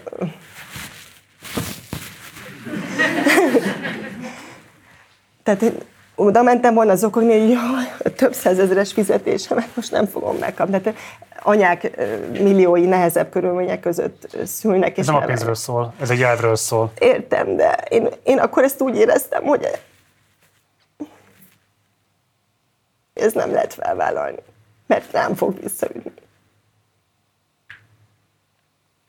Mint hogy vissza is ütött, mert nyilván ez mi lett a kontextus, hálát, a hálátlan lány. Aki 13 év után a hálátlan lányot hagyta a bölcsőt, ami kinevelte. És akkor is próbáltam picit érzékeltetni, hogy azért ö, ez ez egy, ez egy profitorientált cég. Tehát ha nekik bármilyen módon az nem előnyös, hogy én ott dolgozom, akkor nyilván már rég kirúgtak volna, vagy bármi. Tehát, hogy az van, hogy én nagyon sokat tettem az RTL klubért, azt gondolom, fittek vagyunk. Tök sokat tanultam ott, nagyon sokat köszönhetek az RTL-nek. Minden, nyilván az az, a, az, az istálló, az engem kinevelt, de a másik oldalon is rohadt sokat tettem érte. Nagyon-nagyon sokat dolgoztam. Szerintem ez nagyon fontos, és bocsássak, hadd kérdezek még néhány dolgot erről, de hogyha ja, bármikor azt érzed, hogy... Kérdezzél, nem tudom, jó-e? Szóval, ha jól értem, igazából arról van szó, hogy azért nem akartál erről beszélni, mert nem bíztál abban, hogy a te szavad ér annyit ebben a kérdésben, a nyilvánosságban, mint a Sebestyén Balázsé vagy a Kolosi Péteré. Nem gondolom, hogy ők ezt letagadták volna. Én ezt nem is hoztam be az asztalra. Nem, én azt gondoltam, hogy erre anyák milliói azt válaszolták volna, hogy na, mit rinyál, ott a férje, jól keresnek, izé, most ne, nincs, nem, nem, nem arról van szó, hogy kirakják őket az utcára. És én is azt éreztem, hogy ez végülis nem fair. Ez nem fair, hogy én itt elkezdek nyafogni ezen. Tehát ez, ez inkább a megbeszéltség. nem a pénzre nyafogtál volna, Persze. vagy azt problematizáltad, hanem azt mondtad volna el, hogy itt azért eltöltöttél majdnem egy évtizedet, sőt többet is, ilyen módon is ennyit tettél hozzá a vállalat működéséhez, ez valószínűleg forintosítható is. Valószínűleg azért is nem hoztam ezt be akkor, mert tényleg lelkiismeretfordalásom volt, hogy, hogy én nem adtam nekik esélyt akkor már, hogy, hogy ezen valamilyen módon javítsanak. Tehát, hogyha egyébként én tényleg bementem volna a Péterhez, és azt mondtam volna, hogy Péter, ha ez és ez, akkor már pedig én felmondok egy hét múlva De közben nem akartam alkudozni, tehát ott már volt, tehát ez egy ilyen rossz tulajdonság nyilván, amikor így gyűlik, gyűlik, gyűlik, és akkor van egy utolsó csepp, és akkor már nincs vissza. Tehát akkor már csak mész, és akkor így felmondtam. Tehát ennyi történt. Mentem egy levél, egy ügyvédi papírral, és letettem az asztalra. És nyilván, olyan méltányosság ő... deficitet éltél meg, hogy azt gondoltad, hogy itt nincs második esély. Hát ez, e, emiatt volt lelkismertfudásom, hogy én nem adtam nekik ebben egy második esélyt, mind a mellett, hogy amikor az első alkalommal elmentem szülési szabadságra, akkor pontosan tudom, hogy az én főnökeim, a közvetlen főnökeim milyen erővel jártak közben értem, és nem értek el semmit. Mm. Tehát én, nem, én akkor már nem is gondoltam arra, hogy, hogy én ezzel bármit szeretnék kezdeni. De nem, nem, de nem kürtöltem vele az egész házat. Tehát, hogy nem adtam tényleg esélyt arra, hogy ők ezt valamilyen módon korrigálják. Tehát nem, nem, nem nyafogni akartam, hanem hoztam egy döntést. És tudom, mi a baromi érdekes, hogy azért ez is egy hatalmi visszaéléssel si helyzet igazából, aminek az áldozata vagy, és pont ugyanazt a logikát működteted ebben, mint amit az áldozatok szoktak, hogy így nem tehát hogy saját magadra veszed annak a terhét, hogy neked kellett volna megküzdened azért, hogy adott esetben ők méltányosabbak legyenek, miközben meg nyilvánvaló, hogy kétszer is méltánytalanok voltak veled egy ilyen kérdésben. Másodszor, hát igen, kétszer is, igen. Tehát nem a te felelősséged. Másodszor már nem vártam meg, tehát másodszor már nem vártam meg, tehát ott a szülés előtt mondtam fel. Tehát én már a, a TV2-nél szültem. Nézzük meg, hogy a Balázsék hogyan beszéltek erről abban a reggeli műsorban, amiben te is betelefonáltál, Igen. és aztán beszéljünk erről a kérdésről. Jó. Ez csak hang. Volt tíz éve legfontosabb médiaipari átigazolása. Itt ugye arról van szó, hogy szerintem az emberek azt keverik össze, hogy a felmondás vagy a csatorna elhagyásának a hogyanja a nem mindegy. És itt van a nagyon nagy különbség. Tehát, hogy be kellett volna menni és Igen, elmondani, tehát, hogy te, a, te 13 év után valahova úgy mész be, hogy kész tényként kezeled azt, hogy amíg te egyébként a csatorna legjobb tudomása szerint otthon foglalkozol a családoddal, készülsz éppen szülni, és te időt kérsz, hogy a családoddal foglalkozhass, közben egyébként te leszerződsz a konkurenciához, azt szerintem nem etikus. És az van Balázs, hogy ez az egész felmondás, ez úgy történt, ahogyan te ezt elvárnád, hogy történt. Tehát én nem tárgyaltam hónapok óta a uh-huh. TV2-vel ebben, ez az érdekes. Jeleznék, hogy esetleg szívesen látnának, de csak és kizárólag akkor üljünk le erről beszélni, egyébként én úgy gondolom, hogy, hogy van az a helyzet, amikor én fölállnék az RTL klubtól. Amíg én 110%-ot adtam mindig mindenben, és azt gondolom, hogy ez a hozzáállásom, bocs, kicsit szóval, hogy még én emocionálisan eléggé a hatása alatt vagyok uh-huh. ennek az egész dolognak, hogy amíg én azt érzem, hogy én 110%-ot tudok beletolni ezekbe a dolgokba, addig van értelme ezt csinálni, mert ez a hozzáállásom juttatott fel oda. Muszáj valahonnan még nyernem energiát ahhoz, hogy ezt a 110%-ot vissza tudjam hozni, mert ez a ez, ez a kulcsa minden. Ez érthető. A te átigazolásod egy eszköz is lehet, hogy bármilyen szinten, bármilyen áron jelen pillanatban az RTL egy presztízs veszteséget szenvedjen el.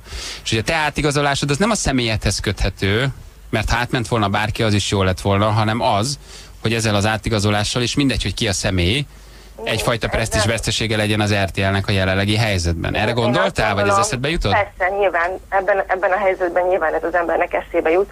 Én egyet tudok, hogy én mindig is távol tartottam magam a politikától, soha nem is értettem hozzá. Mindig szórakoztató műsorokban dolgoztam, politikamentes szórakoztató Nem arra gondolok, hogy téged belekever, hanem hogy eszköz vagy most egy, egy játszma kezében. Megkaptam, hogy milyen óriási vagy milyen hatalmas veszély, vagy, vagy, vagy milyen gázhelyzetben van most a csatorna, nehéz helyzetben, és hogy hogy lehet pont ebben a helyzetben lelépni akik ezzel támadnak engem, azok nagyon kedvesek, hogy ilyen nagyra értékelik az én jelentőségemet ebben a gépezetben. Anyagilag olyan ajánlat, ami, ami tehát nyilván rosszabb ajánlatot nem fogadtam volna el, de pont ezért nem kezdtem el bértárgyalást az RTL-el, mert nem pénzkérdés volt. Én nagyon máshogy látom, szerintem a hogyanokon nagyon fontos hangsúly van, de én nem akarom magam ismételni. Én megértem a, megértem a Noricsot, mint a drukkolok, drukkolok neki. Fura lesz, ha majd lesz egy műsorunk, egymásra szembe vagyunk, de legalább tudunk egymásnak, tudunk egymásnak integetni. És ez a beszélgetés úgy folytatódott, hogy bekapcsolták a telefonbeszélgetésbe úgy a Kolosi Pétert, hogy egyrészt nekem erről nem szóltak, ami nem gond, tehát ez oké, okay, viszont nem engedték, hogy reagáljak rá utána. Tehát engem kikevertek az adásba, és kinyomták a telefont. Ennyi. De szerintem nem kezd ennyire komolyan venni. Most már kicsit túl drámainak érzem ezt az egészet. Ö... Ez semmi, ez egy, ez egy tök jó dolog volt nekem akkor. Egy, egy tényleg egy újjáéledés. Igen, csak hogy ez egy munkahelyváltás volt, tehát egyébként normál körülmények között nem kellene, hogy De egy embernek nem. ez ilyen szintű lelki megszabadulás, felszabadulás, nem tudom, nem. Tehát hogy itt azért... Lelkileg nagyon megterhelő volt, tehát ez maga a döntés is, amíg megszületett, azért az egy nagyon komoly lelki folyamat volt, pláne terhesen, tehát azért ott eléggé rajta ültem a, az érzelmi hullámvasúton. De azt gondolom, hogy az ember életében tizen évente automatikusan benne van azért egy ilyen komolyabb váltás. És ez eljött, és ennyi. Balázsnak négy szem közt elmondtad -e ezeket a szempontokat, amiket El. most elmondtál? Tudtam. És hogy reagált rá? Mikor tudta a műsor Nem előtt? akarom őt hülye helyzetbe hozni. A műsor előtt nem tudta szerintem talán, de lehet, hogy igen. Figyelj, ő, ő még most is az RTL-nél dolgozik, és tényleg nem is akarom ezt így ilyen módon bárkire áttolni ennek a, a terhét. Ez az én döntésem volt. De te kértél tőle szolidaritás segítséget bármilyen más módon támogatni? Nem. Nem voltunk olyan kapcsolatban soha. Tehát ennyi kollegialitás nem volt a viszonylatban? Annyi, egy SM, amikor a Pétert bekapcsolták ö, ö, a vonalba, akkor volt egy SMS váltás, hogy írtam neki egy SMS-t, hogy ez, ez nagyon nem, ez nem volt szép. Reagált rá valamit? Azt hiszem helyeselte, hogy tudja. Nagyjából ennyi. De ezt most nem fogom tudni SMS-sel bizonyítani, ő meg nyilván nem fog erre emlékezni. A kölyöklubtól kanyarodtunk el idáig. Isten. Na. És ugye a gyerekműsoroknak az az ártatlanabbik fajtája volt. Igen. De később azért szerepet vállaltál olyan gyerekműsorban is, ami illethető kritikákkal, uh-huh. ezt meg is tették mások a nyilvánosságban. Mely? Csináltunk egy rövid összeállítást arról, hogy Jó. hogyan voltál vendégként jelen egy gyerekműsorban, illetve hogyan vezettél egy másik gyerekek által, vagy gyerekek, egy olyan műsort, ahol gyerekek szerepeltek. Na, úgyhogy nézzük meg akkor Nézd, ezt az összeállítást, és aztán beszéljünk erről. Jó. Lehet nyugodtan zaklatni a Nórit, mértékkel természetesen, itt hagylak, jó? Nem kell féltenem. Nem kell féltenem? Jó, tudom én, hogy bevállalós csaj vagy. Milyen férjet szeretnél magadnak egy macsot, vagy egy paprikajancsit, aki tudsz irányítani?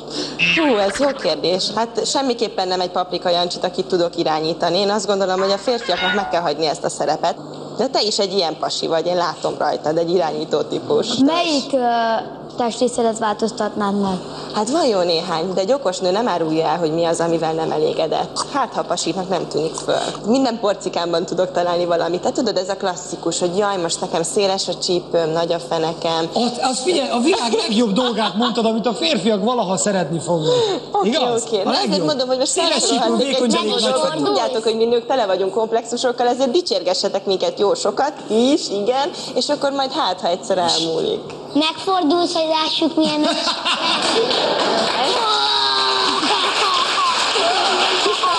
91 pont a zsűritagoktól.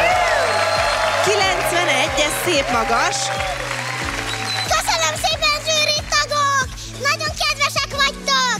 Várjál, várjál, még nincs vége, Bertus. Arra koncentrálunk az anyukák felé. 19, hát az anyai szív nem olvadt el a produkció láttán, de hát az apukáké biztosan elolvadt. 18. Az is négyes. A 23 pont. Kati, még, még várjatok, 24 pont az apukáktól. Még a nagyszülők pontjait is begyűjtjük. 25 pontot adtak ők is, és a gyerekek is pontoztak. 23 pont a gyerekektől. Összeadjuk, figyelj, szalad fölfelé. És ez már több, mint Bertus, és 188 pontot kapott Zitus. Tehát Zitus már biztosan a csapaton tagja.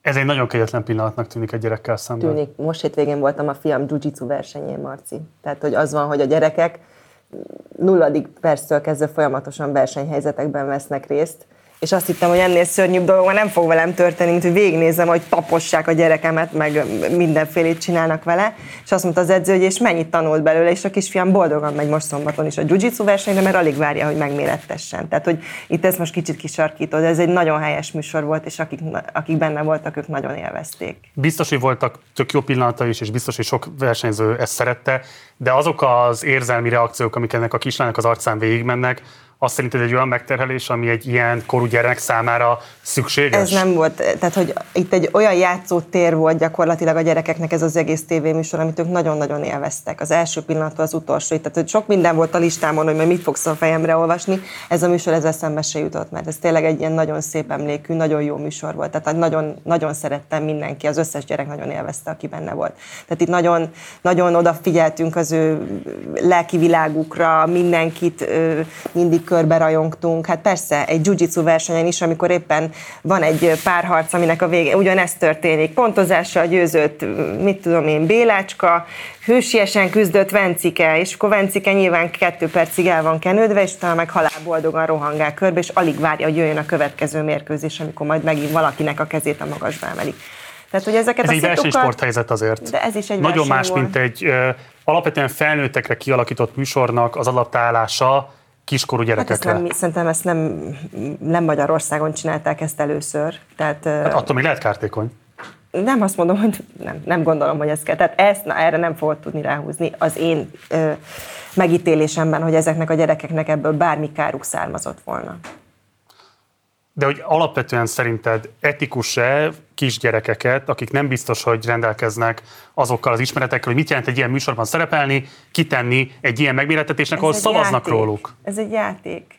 Tehát ezt azért nem mindenki veszi ennyire véresen komolyan. Te egy olyan, olyan narratívát próbálsz erre ráhúzni, ami felnőttek esetében, egy felnőtt élethelyzetben valóban kihatással lehet sok mindenre. De ez egy játék, egy játszótér. A gyerekek minden áldott pillanatban ilyen helyzeteket generálnak saját maguknak is, meg belekerülnek ilyen, így tanulják meg, hogy aztán a felnőtt életben ez, ez hogyan működik. Én ebben nem éreztem akkor semmi rosszat, és ezt most se érzem. Mm. Szerintem ebben egy kicsit szigorúak vagytok. Tehát ez egy felesleges egresszívoztatás? Nem azt mondom, hogy felesleges, vannak valóban káros dolgok, de ez nem tartozik közéjük. Tehát az, hogy gyerekek tényleg életük élménye volt nekik is, megmutathatták magukat, részt vettek egy ilyen produkcióban, tehát ez, ebben nekik nem volt semmi rossz. Ugye vannak olyan pedagógiai módszerek, vagy módszertanok, amelyek arról, arról beszélnek, hogy valószínűleg inkább a szöveges értékelés irányába kéne elmozdulni a jegyszám alapján történő értékelés helyett, és itt azért alapvetően ugye pont az a lényeg, hogy pontozással kerülhet előre valaki, hát vagy eshet ki. Ez szavaz. És ugye elég reprezentatívnak hiszen szülők szavaznak, zsűri szavaz, egy elég nagy kiterjedt kör, és ott áll középen ez a kis ráadásul itt egy, egy kis táncost hasonlítottak össze egy énekessel, tehát ez, ez pont nagyjából annyival helyre tehető, hogy akkor te táncoltál, te meg énekelt, és ők jobban szerették, hogy énekelsz, mint ahogy te táncolsz. Oké. Okay. A viaszatos műsorban ugye az viszont egy ilyen, hát kvázi skriptelt um, talkshow jellegű game show volt, uh-huh. hiszen azért nehezen feltételezhető, hogy gyerekek ilyen kérdéseket tennének föl Nyilván neked. gondolom, hogy meg volt. Ezek adekvát kérdések egy kisfiú szájába? Nem, hát itt a show volt a lényeg nyilván, itt az én zavarba hozásom volt a cél, de ebben nem dolgoztam, tehát itt vendég voltam, úgyhogy fogalmam nincs, hogy ez a műsor hogyan készült speciál. De például szerintem ez a kisfiú sem biztos, hogy most ettől rosszabb élethelyzetben van, mert mondjuk mondták neki, hogy te kérdezd meg a nénit, hogy elégedette a fenekével, és akkor megkérdezte. Na mi? Most ezen szerintem azért a nagyon nagy Nem gondolom, nem hogy ez bárkinek egy életre szóló trauma lenne, és azóta sem tudja magát helyre tenni. Ugye. Én csak azt mondom, hogy, hogy, hogy, hogy, hogy nagyon fontos kérdés az, hogy azok a gyerekek, akik még nem képesek az önérdek érvényesítésre, nem is biztos, hogy feltétlenül fölmérik, hogy miben vesznek részt, Igen. milyen döntéseket hoznak a fejük fölött, például szerkeztük egy ilyen műsorban. Igen, de például hogy szerintem senki nem hozott olyan döntést, ami ezeknek a gyerekeknek az életére bármilyen módon negatív hatással lenne. Tehát, hogy Persze, De, a gyerekek életéről meg, hogy egy kislányal szemben, az a legfontosabb kérdés, hogy megmutatod nem a fenekedet. meg, hát erre már nem is, rég nem emlékszik, már kettő perccel később nem emlékszik. Feltett egy menő kérdést, és azt a választ kapja a Majkától, aki nyilván nagyon menő arc volt már akkor is, hogy te egy igazán jó csávó egy, vagy. Egy, egy éves... közönség, azért ezek mintákat közvetít. Én nem akarom túl... De bocs, egy hat éves hát kisfiú, tehát te emlékszel bármire 5-6 éves korodból? Sok mindenre emlékszem, és jó Okay. De nem, nem, most nem így akarok replikálni, csak azt mondom, Igen. hogy azért nyilvánvalóan ezek közvetítenek mintákat, és nagyon nem mindegy, hogy milyen mintákat közvetítenek. Értem, szerintem ez egy kicsit túl van gondolva. Oké. Okay. Ez egy szórakoztató műsor. Gyerekek, nem tudom, mondom a viaszatos műsorban, hogy ez mennyire volt szájbarágos, vagy bármi, nyilván az volt.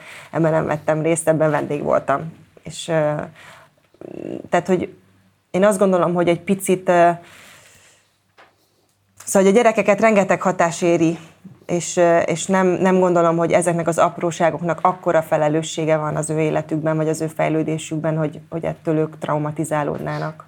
Nem is gondolom. Tehát én ezt nem állítom. Másként teszem fel a kérdést. Szerinted, a te normáid szerint etikus-e szerkesztőként egy ilyen döntést meghozni egy gyerek szerepeltetéséről? Nem, hogy szerepel a műsorban egy gyerek? Hogy ilyen kérdést tesz fel a női vendégnek. Ebben semmi nincsen, Marci. Oké. Okay. Tényleg. Szinte nagy meglepetést keltettél azzal, amikor a Család az Család kampányban kiálltál. És nyilvánvalóan nagyon fontos hozzáadott értéked volt ez a kampányhoz, hiszen nem sokan álltatok ki. Meg tudjuk mutatni azt a képet, ami megjelent rólad a közösségi felületeken. Nézzük ezt meg. Ugye nagyon megválogatod azt, hogy mihez adod az arcodat, ami ért, tehát politikai, közéleti állásfoglalásokat illetően. Itt mi volt az, ami miatt azt érezted, hogy ezt te nem hagyhatod szó nélkül, neked itt hogy be kell, bele kellett beállnod? Nagyon sok meleg barátom van, és azt éreztem, hogy ezzel tartozom. Hm. Ezt még nem mondtad ki így a nyilvánosságban. Te támogatod az azonos neműek házasságát? Hm. Nem politizálok, és az a baj, ez egy olyan közéleti kérdés, ami már összemosódott a politikával. Úgyhogy most ne hozz ilyen helyzetbe. De azért... De a család az család, azt mondtam. Uh-huh. Ebből nehéz másra következtetni, mint hogy támogatom. Nem kell következtetni semmire. Azt mondtam csak, amit mondtam. Az örökbefogadásról sem fogsz akkor beszélni?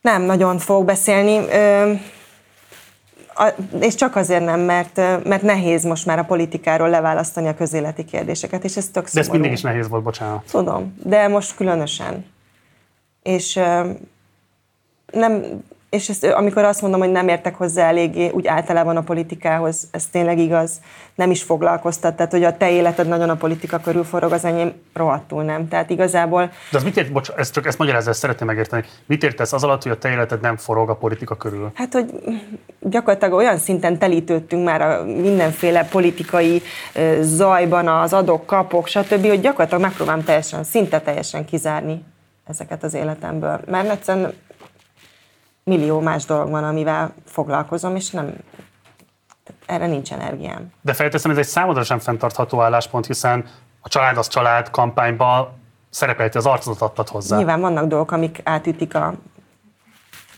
inger küszöbömet, de amúgy tényleg most ezt úgy képzeld el, mint amikor letekersz egy televíziót, és így lehalkítom, mert nem, nem akarom már okay. hallani.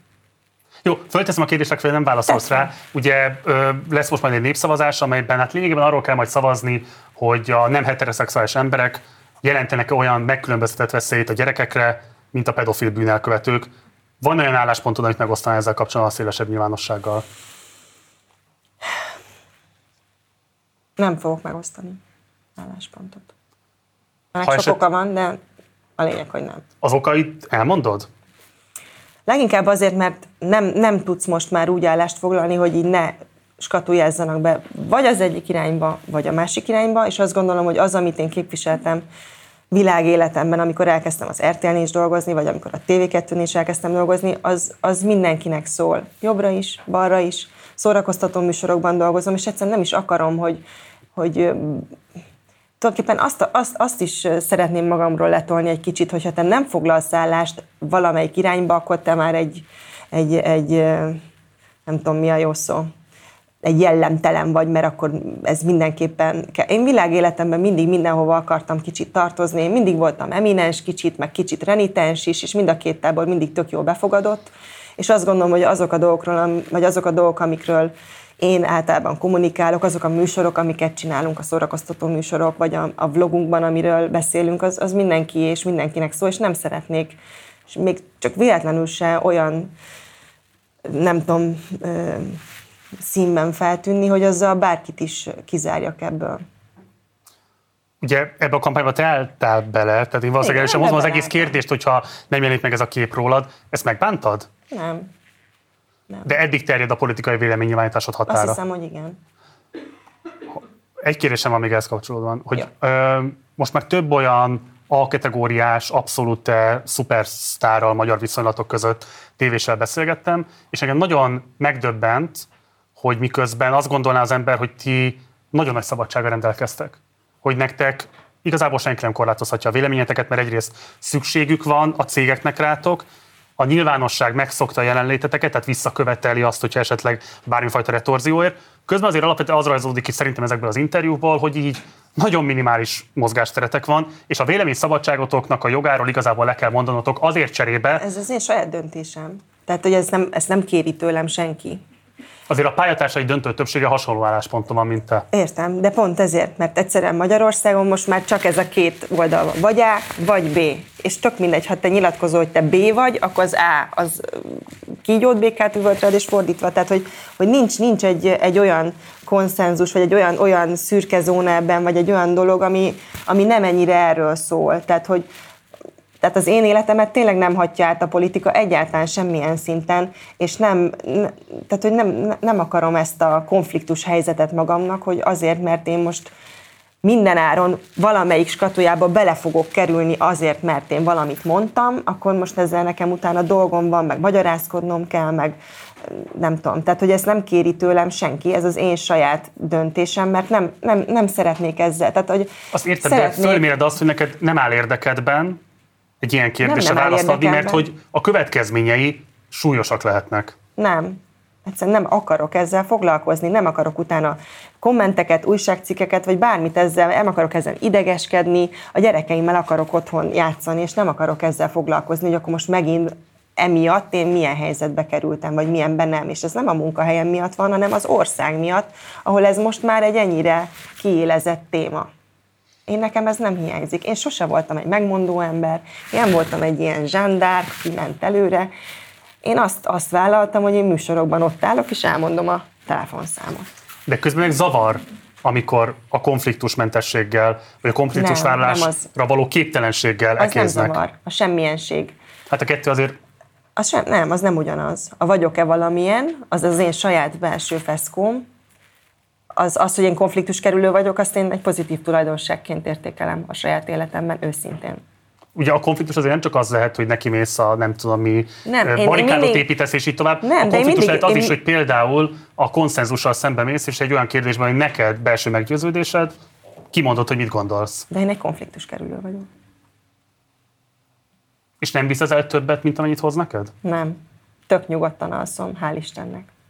Most belállnék tehát, hogy az van, hogy ez egy, ez egy olyan... Erről beszélsz, hogy ezt téged zavar. Nem, nem, nem, nem. Amikor én azt mondom, hogy én vagyok-e valamilyen, az nem erre vonatkozik. Tehát, hogy amikor én a Lipté Klaudiát definiálom, annak semmilyen, semmilyen módon nincs köze ahhoz, hogy ő egyébként közéleti kérdésekben szerepet vállal le, vagy, vagy nem tudom, hanem hogy ő egy karakteres csaj, akinek nagyon jól körbe tudod a figuráját rajzolni. Nem szó szerint mondom, hanem az ő valamienségét. De de ez, ez, ez, ez már többször mondtam, szóval ez már nincs így egyáltalán. De, ne, de a konfliktus kerülőségem az sose zavart. Uh-huh. Nem, tehát az, az, az egy adottság, és azt gondolom, hogy az, hogy mi ilyen nyugodt életet élünk, az azért van, mert mi mind a ketten kicsit ilyenek vagyunk. Egymással szemben nyilván fölvállaljuk a, a konfliktusainkat, de hogy kifelé nem rántunk magunkra annál több feszültséget, mint ami nagyon muszáj, sőt, az egész életünket úgy próbáljuk berendezni, és ettől tud jól működni, hogy minél kevesebb legyen az ütközési pont. És csak hogy kirángassam ebből az egészből, tehát most ezt ilyenekre és hogy mondjuk közeli iskolát választunk, hogy ne kelljen a dugóban ülni másfél órát, mert attól valószínűleg felmenne az agyvizem, és lehet, hogy nem lennék konfliktus kerülő. Uh-huh. És ha mindenki a saját családjára korlátozza a konfliktusokat, és azt mondja, hogy csak a saját kertemet művelem, az nem cincálja szét? Ezért vagyunk sokfélék, Marci. A társadalmat? Ezért vagy, nem, ezért vagy például te, meg ezért vannak azok az emberek, akik most értsd jól a zsándárkók, akik viszont érzik magukban ezt, és mennek előre, és nekik meg ez a hajtóerejük. Uh-huh. Nekem az a hajtóerőm, hogy otthon béke legyen és nyugalom. De szerintem nem zsándárkok, nem zsándárkokra van szükség a társadalomnak, hanem csak arra, hogy így ne legyen ekkora költsége vállalni a véleményt. Én nem tudom, hogy mire van szüksége a társadalomnak. Én, én sajnos önző módon próbálok leginkább a saját, a saját békénkre és nyugalmunkra koncentrálni. Uh-huh. Kontra a társadalom jóléte, mert egyébként, zárójel, nem gondolom azt, hogyha egyébként én kiállnék, és akkor ott így mindenféle konfliktusokba beleállnék, attól ez bármit változna. Amikor kiálltál ezzel a képpel, milyen véleményeket kaptál, vagy milyen visszajelzéseket kaptál? Többségében pozitív. véleményeket. Illetve nem. Hát a, a kommentelőktől nyilván nem, de az meg annyira nem, az nem releváns. Nem volt az. Büszke voltál magadra? Ö, tulajdonképpen az, hogy nagyon bele se gondoltam, amikor ezt kitettem, hogy, hogy, ez, hogy ez mit jelent. Tehát, hogy én olyan szinten vagyok ettől távol, hogy amikor én kiraktam ezt a képet, akkor én nem gondoltam abba bele, hogy ez már egy politikai állásfoglalás, amit én ezzel megléptem. Tehát, hogy mindegy, annyira csak a témá, témára koncentráltam, hogy nem, nem gondoltam ezt végig. Lehet, hogyha egy picivel többet gondolkodom, meg nem egy ilyen zaklatott időszakban van ez, mert ez ráadásul valamikor karácsony előtt volt, amikor így épp a webshopot indítottuk, nem, tehát egy milliónyi dolgunk volt, és azt gondoltam, hogy na, igen, ez most, hm, de, de nem, nem, nem gondoltam bele igazán. Aztán amikor kint volt, akkor már már kint volt, tehát kiszaladt a véleményem ebben a témában. Szerintem ez egy menő állásfoglalás. Um, Említetted az előbb már az Ázsia Express-t, és muszáj rákérdeznem, mert biztos, hogy olvastad a Csunderlik Péternek a kritikáját a HVG-n. Nem. Rendkívül vitriolosan fogalmazta meg a véleményét a műsorról. Rendszeresen itt. hadd olvassam már föl, bocsánat, csak azért, mert tényleg olyan nyelvi lelemények vannak benne, hogy kíváncsi vagyok, hogy mit reagálsz rá. Tehát ő azt fogalmazza meg, a bepakolás után négy égtáj felé rohannak a versenyzőpárok, mint egy helikopterről géppuskázott falu lakói, és permanens please-please kiáltásokkal akarják megállásra bírni a gépkocsikat, olyan emberalatti produkciót nyújtva, hogy még az agyukat Tiger Beerben áztató helyi jégkokós arcok is csak mélyen megvető tekintettel figyelték az idegeneket, azt találgatva, hogy most szabadultak a Bangkok Hiltonból, hogy most szabadultak-e a Bangkok Hiltonból. Adi Endre azt írta a 20. század elején, miután elegett a kultúr bestiákból, szeretett véreim, a serleg tele, nincs már itt nekünk semmi keresnivalónk, gyerünk vissza Ázsiába. Megérkeztünk. Gonoszkodó? Az Ázsia Express is egy szórakoztató műsor. Most ő ezen nem szórakozott? Basszeg, de elérte a célját? El. Halleluja. Műsorvezetőként milyen szintű azonosulás kell egy formátumban ahhoz, hogy oda tud adni az arcot hozzá?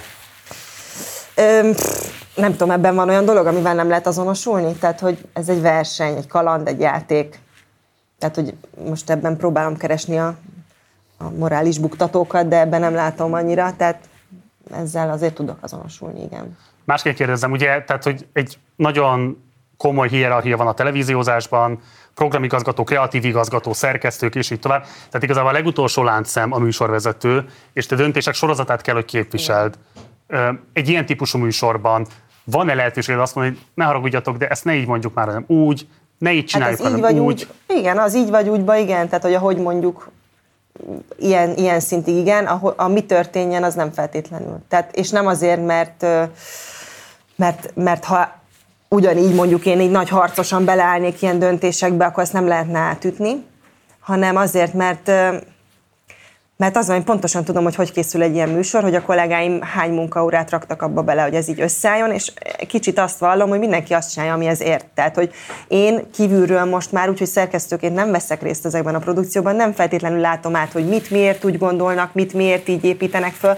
Tehát eszembe se jut egy, egy forgatási szituációban elkezdeni okoskodni, hogy akkor ez most miért nem így ment, meg miért nem oda ment. Már nyilván nem lehet ezt alakítani, Persze, de hogy hát... én nem állítom, hogy enciklopédikus alapossággal néztem volna meg ezeknek a részeit. Hát pedig meg. Elfogadom, és én hibám. De hogy mondjam, szóval azért Berki Krisztián ráeresztése a magyar közéletre, és ez nem a te hibád, de azért épp elég megviseltséget okoz. Tehát Berki Krisztián nem mi eresztett, nem az, az Ázsia, Ázsia Express Expressben, az Ázsia Expressben azért ember legyen a talpán, aki a szekunder szégyenérzet nélkül képes végignézni. Na, milyen jó kihívásokkal teli műsor ez az Ázsia. Figyelj, szerintem megint csak a puszta cél a szórakoztatás, és ezt maximálisan elérte, és ez még azzal De keverve... mással is lehet, Nóra, érted? De hát mással is szórakoztatunk, nagyon sokféle szórakoztatás szóval van. Mindig ugyanazzal olyan műsor, szórakoztatnának. Olyan műsor a távol-keletről, amelyben például mondjuk nem ilyen ortomódon rombolnak végig a szereplők a rájuk Ilyen is van, ezt hívják úgy, hogy Spektrum TV. Van ilyen. Tehát nem, másról szól. Ezeken, az van, hogy ráadásul a televíziót nem mi magyarok találjuk ki. Tehát, hogy itt ráadásul világtrendek vannak, formátumok, amik külföldön már beválnak, tehát azért a legtöbbször a magyar televíziózás az így egy, egy, egy évvel legalább, de így, így próbálja felkapni a fonalat a külföldi dolgokhoz képest. Tehát, hogy itt az van, hogy nem, nem, nem mi tereljük ebbe az irányba a kereskedelmi tévézést, hanem a világ ebbe az irányba halad, és hidd el, hogy az amerikaiak már bőven kipróbáltak mindent, és pontosan tudják, hogy mi az, ami működik, és mi az, ami nem. Az világos csak azt feltételezem, hogy képernyősként téged mozgat az is, hogy szakmailag milyen ambíciód lehetnek még, és hogy De milyen... milyen ambíció lehetne még? Hát ezt nem tudom, ezt kérdezem tőled. Na, azt hiszem, hogy igen, itt egy fontos ponthoz jöttünk, hogy én, én nem értékelem azért olyan óriásira a saját szerepemet ebben a dologban. Tehát én, majd mindjárt rátérünk az influencerségre, és én ebben sem érzek semmi pejoratív dolgot, mert, mert mi abban a bántó, hogy valaki hatással van emberekre, mert akkor mi sérül rajtam vagy bennem, ki, ki vagyok én az angol királynő? Tehát, hogy én szórakoztatom műsorokban vezetek embereket, vagy a műsort magát vezetem, irányítgatom őket, terelgetem, és ennyi. Tehát, hogy, hogy tulajdonképpen azt kell, hogy mondjam, de ezt, ezt úgy szeretném megfogalmazni, közben az kiderüljön, hogy én imádom a szakmámat, és nagyon sokáig szeretném még csinálni, tehát ebben nincs semmifajta lekerekítés, vagy befejezés, vagy hogy én ezt már úgy, úgy el, elkönyveltem azon a szinten, ahol van, de semmilyen fajta hiányérzetem nincsen. Vagy semmiféle olyan dolog, amit én még ezen a parnaszuson meg akarnék mászni, és akkor amit én még szeretnék csinálni. És egyáltalán semmilyen módon nem is szeretném a saját jelentőségemet ebben túlértékelni, mert mert tehát, hogy akkor most az én szabadságom mégis hadd legyen az különböző döntéseimet, ha meghozom, hogy nem gondolom, hogy ez bármilyen befolyással van az életemre, mert ami igazán fontos, a családom, a gyerekeim, azok semmilyen módon nem függnek attól, hogy én most az Ázsia Expressben erkölcsileg vagy kulturálisan valami nem tudom milyen nagyobb dolgot közvetítek-e. Nem akarok nagyobb dolgot közvetíteni. Oké. Okay. És mégsem felelsz meg ennek az elvnek, Na. Hiszen például a meddőség kapcsán egy olyan tabut történt meg a nyilvánosságban, amire téged igazából senki nem kényszerített rá, ez egy belső döntésed nem, volt, igen. és milyen jó, hogy megtetted. Nézzük meg azt, hogy hogyan nyilatkoztál erről egyébként az egyik interjútban. Ott is bőgök nyilván. És aztán beszéljünk erről. jó. Egy év után hivatalosan már meddőpár vagytok. Tehát ha egy évig nem jön össze, akkor ott már azt mondják, hogy el kell kezdeni a kivizsgálásokat, és, és uh-huh. utána kell menni, hogy mi lehet. Ez a beszélgetés, ez így megvan előttem, hogy így állunk a konyhában, így a tűzhely mellett, és akkor ez így kimondódik, hogy meddők vagyunk és hát egy ugyanolyan betegség, mint hogyha a lábadat töröd, vagy bármi, csak kapcsolódik hozzá egy ilyen furcsa szégyenérzet, meg körüllengi ez a tabu. Hát számtalan inszemináció, és Aha. akkor utána tértünk át a lombikokra. A meddőség elleni küzdelem az mindkettőnknek, illetve a harkányi gyógyvíznek is a szívügye. Tehát a, a Thermal Fest az idén kerül először megrendezésre, aminek a nyitó előadása lehetek én, és azt gondolom, hogy a lényeg az az, hogy mindenféle módon próbáljunk segíteni a, a meddőséggel küzdő pároknak, és, és minél több lehetőséget vázoljunk fel a megoldásokra, információkat. Én a saját utamról tudok mesélni, meg a saját tapasztalat tapasztalataimról, és én ezt, ezt fogom hozzátenni ehhez az eseményhez.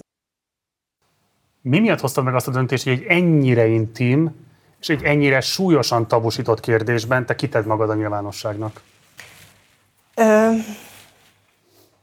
ez is előttem van ez a kép, amikor erről beszélgettünk otthon, és ö, olyan, olyan jó volna most visszatekintve azt mondani, hogy, hogy ez a cél motivált, hogy én erőt adjak, de igazából tulajdonképpen nekem ott egyetlen célom volt, hogy elfáradtam a titkolózásban, és nem akarok, nem akarok több csontvázat a szekrényben, nem akarok, nem akarok úgy előállni. Egyáltalán azzal, hogy én akkor kisbabát várok azzal a, azzal a hírrel, hogy utána majd két hétig meg megy a csámcsogás, a blik, meg a nem tudom hol, hogy hú, de azt suttogják, hogy meddőségi centrumban, és nem tudom, hanem Tartottál azt tőle, akartam, hogy paparazzók, vagy bármilyen más módon megfigyelnek és lekapnak? Nem tartottam tőle, de ez azért nem, nem volt titok, tehát a közvetlen környezetünk tudott erről.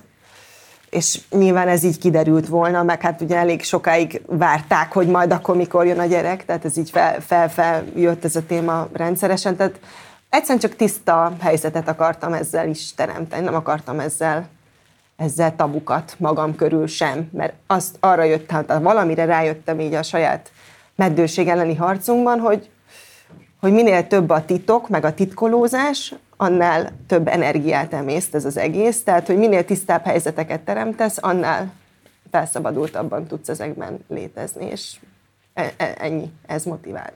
És az, hogy aztán ez mekkora erőt adhat másoknak, az, az utána jött meg ez a felismerés. Tehát az, az nem volt meg rögtön nekem, hogy ez így fog történni.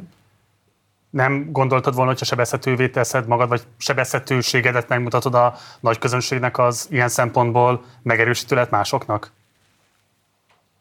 Nyilván, ha elkezdek ezen gondolkodni, akkor lehet, hogy erre jutok, akkor még így más motivált, akkor csak az, az, az motivált, hogy, hogy én akarok tiszta helyzetet teremteni ezzel az egész történettel. Bocsássak, hogy így fogalmazom, de ugye engem azért érdekel ez az egész, mert hogy van egyfajta következetlenség abban, amit képviselsz. Ugye az előbb azt mondtad, hogy téged igazából kizárólag a család, a gyerekek. De ez és nem a... egy megosztó téma, szerintem a meddőség. Azt gondolod? Igen. Akkor nézzük meg egy összeállítást arról, hogy a Magyar Katolikus Egyház prominens figurái a nyilvánosságban hogyan viselkedtek, pontosan hogyan fogalmaztak a Lombik Baby programról. Veres András Győri megyés püspök a Magyar Katolikus Püspöki Konferencia elnöke szerint virágzik a Lombik program, és számára ez fájdalmas.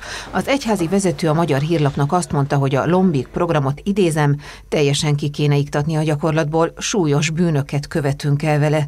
Helyette olyan gyakorlatokat javasol, melyek nem járnak a megfogant életek elpusztításával. Orvosi szempontból a Veres püspök úrnak nincs joga sem szakmai mi volt ahhoz, hogy kritizálja vállalja a lombik baby kezelés szerepét a meddőség területén. Ezek megfogant emberi életek. Ezek, ha továbbra is adva lettek volna számukra az életföltételek, akkor egészen biztosan nem bogárnak, nem lónak, nem vízilónak születtek volna, hanem embernek. Tehát az megfogant emberi élet, annak az elpusztítása pedig szörnyűséges büntet, olyan, mint egy abortusz. Csak az érthetőség kedvéért ugye a legvégén arról beszél, hogy a megtermékenyített, de be nem ültetett petesejtek minősülnek ilyen szempontból abortusznak, az ő véleménye szerint. Tehát azért ezek széles körben osztott vélemények sajnos ebben az országban. Mit gondolsz erről? Um, most, most azt nem mondom ki hirtelen, amit hirtelen gondolok. Nyilván ezt ismertem, mert meg, tudtam, meg hallottam róla. Nyilván ez egy, ez egy, ez egy komoly hitvita egyébként, szóval ez, ez nehéz, nehéz ebbe úgy beleszállni, hogy nem mindenki éli ezt át, ezt a helyzetet, és kívánom, hogy minél kevesebben éljék át, hogy küzdeni kell azért, hogy gyerekük lehessen, és, és minél többen éljék át azt, hogy ha másképp nem, akkor orvosi segítséggel viszont lehet gyerekük. Egyébként az orvosok között is van ezzel kapcsolatban egyfajta megosztottság, tehát én írtam erről aztán egy könyvet, és végigkérdeztem az összes vezető Lombik Intézet vezető orvosait ezzel kapcsolatban. Nem csak ezzel, hanem úgy általában, és és ott is van olyan, aki azt mondja, hogy ezt neki magának is helyre kell tennie, hogy akkor itt most ők belenyúlnak-e a, a teremtésbe, hogy játszhatnak-e ők Istent kvázi azzal, hogy segítenek életet teremteni. De aztán, aztán az a megoldás mindig erre, és valószínűleg Püspök úrnak is ebből az irányból kell ezt megközelíteni, hogy ők csak segítenek, asszisztálnak, mert magát a lombik eljárást is a Jóisten teremtette, akkor nyilvánvalóan, tehát hogy nem lenne ez a lehetőség a kezünkben, ha Jóisten ezt nem engedni. Ez a típusú stigmatizáló beszédmód hogy hat rád? Nem ment fel a pulzusom, pulzusom nagyon. Ismertem, tehát hogy, hogy tudom, de öm, ez is egy olyan fajta dolog, amivel nem, nem tudsz mit kezdeni. Tehát, hogy ez, ez azok az emberek, akik nagyon csökönyösen mást gondolnak arról, ami, amit mondjuk én gondolok, azok, azokat én nem kezdem el meggyőzni erről, vagy nem próbálkozom ezzel, hanem... De képes a bőröd alá mászni, ezzel képes megbántani? Tulajdonképpen nem, mert ez, ez olyan szinten távol áll attól, amit én gondolok erről, hogy ez nem is ér el idáig. Oké. Okay. Szóval arra akartam csak utalni ezzel a típusú következetlenséggel, hogy miközben egyrésztről azt mondod, hogy te egy szűken szakmai szerepkört viszel a nyilvánosságban, és egyébként a egyéb energiáidat a családra nem próbál koncentrálni, hogy azért... közben azért beleállsz egy család, családkampányba, beszélsz nyíltan a meddőség Igen? kérdéséről, szóval azért ezekben senki nem kényszerít Nem, bele. én azt mondtam, hogy én a politikai dolgoktól próbálom De ezek nem politikai kérdések? Hát az azonos neműek házassága? Az a, a Lombik Baby igen, program? Hát igen, na, van egy-két dolog, igen, nyilván, ami annyira bőr alá megy, hogy az ember ebben megnyilvánul, de még, még azt gondolom, hogy még ezek sem egyértelműen csak politikáról szólnak. Hm. Igen. Neked meg kellett küzdened magaddal azért, hogy megbocsáss magadnak ezt? A meddőséget? Hát uh, nyilván hibáztattam magamat, tehát az, az egy szarérzés, amikor erre így rájössz. Aztán annyira szép a vége, hogy hogy igen, persze, tehát, hogy ezért írtam a könyvet, meg ezért dolgozom, hogy mások is érezzék, hogy ez egy ugyanolyan orvosi probléma, mint hogy eltörött a lábad. És van rá megoldás. És van rá megoldás.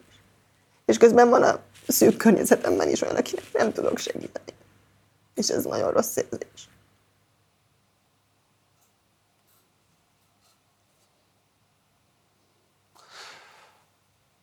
Ugye azért nagyon... Hagysz, hagysz sírni nyugodtan, ilyenkor. nyugodtan töröld meg. Azért nagyon felszabadító, hogy vállalod ezzel kapcsolatban a nyilvánosságot, mert nyilván nagyon kevesen beszélnek egyrészt erről a kérdésről, másrészt, hogy nyilvánvalóan még mindig olyan típusú indokolatlan elvárások sújtják a nőket, gyermekvállalás terén, karrier terén, egyéb életterületek kapcsán, amik súlyosan tabusítva vannak, és egy olyan nőkép van normalizálva a társadalomban, amelyben egyszerre vagy képes magas szinten teljesíteni munkahelyeden, vezetni a háztartást, nevelni a gyereket, csodálatos szeretőnek lenni, egyébként fantasztikus és odaadó barátnak lenni, érzelmileg folyamatosan terítetnek lenni, és nyilvánvalóan ez egy rendkívül hamis nőkép, ami ezzel együtt egyébként rendkívül széles körben normalizált, tehát hogy hiába vannak a különböző politikai kampányok, marketing kampányok, hiába egyre inkább része a közbeszédnek az, hogy próbáljuk meg megszabadulni ettől a nőképtől, normalizált, és újra és újra termelődik a társadalomban. Um, amikor ezzel előálltál, kaptál olyan visszajelzést a nőtársaitól, hogy, hogy te egy olyan szövetséges vagy, akire eddig nem számítottak, és hogy ez nekik segített abban, hogy megküzdjenek. Nem is biztos a saját meddőségükkel, de más ilyen típusú stigmatizációval. Med, tehát azért ez főleg a meddő, meddőpároknak volt szerintem felszabadító vagy a meddőnőknek, tehát hogy ezért ezt nem gondolnám, hogy ez magasabb szintre emeli ezt a kérdést, de Miért azt tény, hogy ezt a mai nap, tehát hogy én nem érzem azt, hogy ebből egy ilyen általános nagy női felszabadulás üzenet kerekedett volna, tehát ez, ez, ez a meddőségről szólt, és azokat talál el elsősorban, akik ezzel a problémával küzdenek, egyébként a mai napig, tehát hogy ez nagyon, nagyon gyakran előkerül még mindig. Tehát most már Mici 8 éves, tehát azért ez egy elég régi történet. És ennek ellenére még mindig nagyon mozgat embereket, tehát hogy sokan jönnek oda hozzám ezzel. De nem, nem kiterjesztve ezt, hanem, hanem a meddőség témájában. Neked más típusú ilyen normatív elvárások azzal kapcsolatban, hogy milyen a nő, okoztak-e konfliktust, vagy bármifajta nehézséget az életedben? Hát figyelj, én magam vállalok magamra rohadt sok feladatot, és ezt pontosan tudom. És Miért aztán, fontos ez neked? Hát semmi, ez még mindig ugyanabból a teljesítmény vágyból, hívjuk vágynak, mert kényszer szót nem szeretem fakad, amit, amit én hozok magammal pici gyerekkorom óta, és, és elég sok, sok munka van abban, hogy ebben legyen egy egyensúly valahol. Egyszer nyilatkoztál egy interjúban, most idézni fogom, én azt gondolom, hogy az igazi férfi határozott, nőként kezel egy nőt, közben meg hagyja, hogy gondoskodjak róla, hogy az én női szerepem is ki tudjon teljesedni. Te ilyen szempontból a női principium, hogy Ákos volt az, aki ezt bedobta a közéletbe. Szerintem nagyon sok nő tud azzal azonosulni, meglepően sokan. Te tudsz ezzel azonosulni? Mármint melyik részével? Ahogy azt az Ákos elővezette. Tehát, Nem, hogy már csak nincs annyira előttem, hogy ő mit mondott. A női principium beteljesítése, mint alapvető feladat, egy nő számára, és a nővé válás. Szerintem ezt a nők hadd had döntsék el mindannyian maguknak, hogy ők mit éreznek a saját principiumuknak. Nekem fontos volt, hogy családunk legyen, hogy anya lehessek, nekem nagyon fontos, hogy, hogy, hogy én gondoskodhassak róluk, hogy a férjemről gondoskodhassak, de az is nagyon fontos, hogy legyen munkám, és, és, és dolgozhassak, és ebben is kiteljesedjek, de ezt nem azért mondom, vagy csinálom, mert valaki elvárja tőlem, hanem én ettől érzem kereknek az életemet. És ugyanez okoz nagyon sok, nagyon sok álmatlan órát, és, és feszültséget abban, hogy az egyensúly hogyan tud ebben beállni. Tehát most például forgatok éppen nagyon intenzíven, és, és most nyilván anyaként, tehát most borzasztóan leszerepelek nyilván. És, és ilyenkor ez, ez megvisel, és aztán tudom, hogy majd vissza fog billenni valahol ez a dolog. De ezzel mindig, mindig kell küzdeni azért ezzel a, az egyensúly beállítással. De ez nem azért van, mert ezt így elvárja tőlem bárki. Influencerkedés. Na, végre! Egy vidámabb téma, Gyerünk. ugye, végre. Tök jó. Uh, Nézzük meg egy összeállítást. Jaj, de jó. És akkor utána Igen. elmondom, hogy mi az, amire nem vagyok kíváncsi, és jó. mi az, ami viszont nagyon érdekelne. Jó.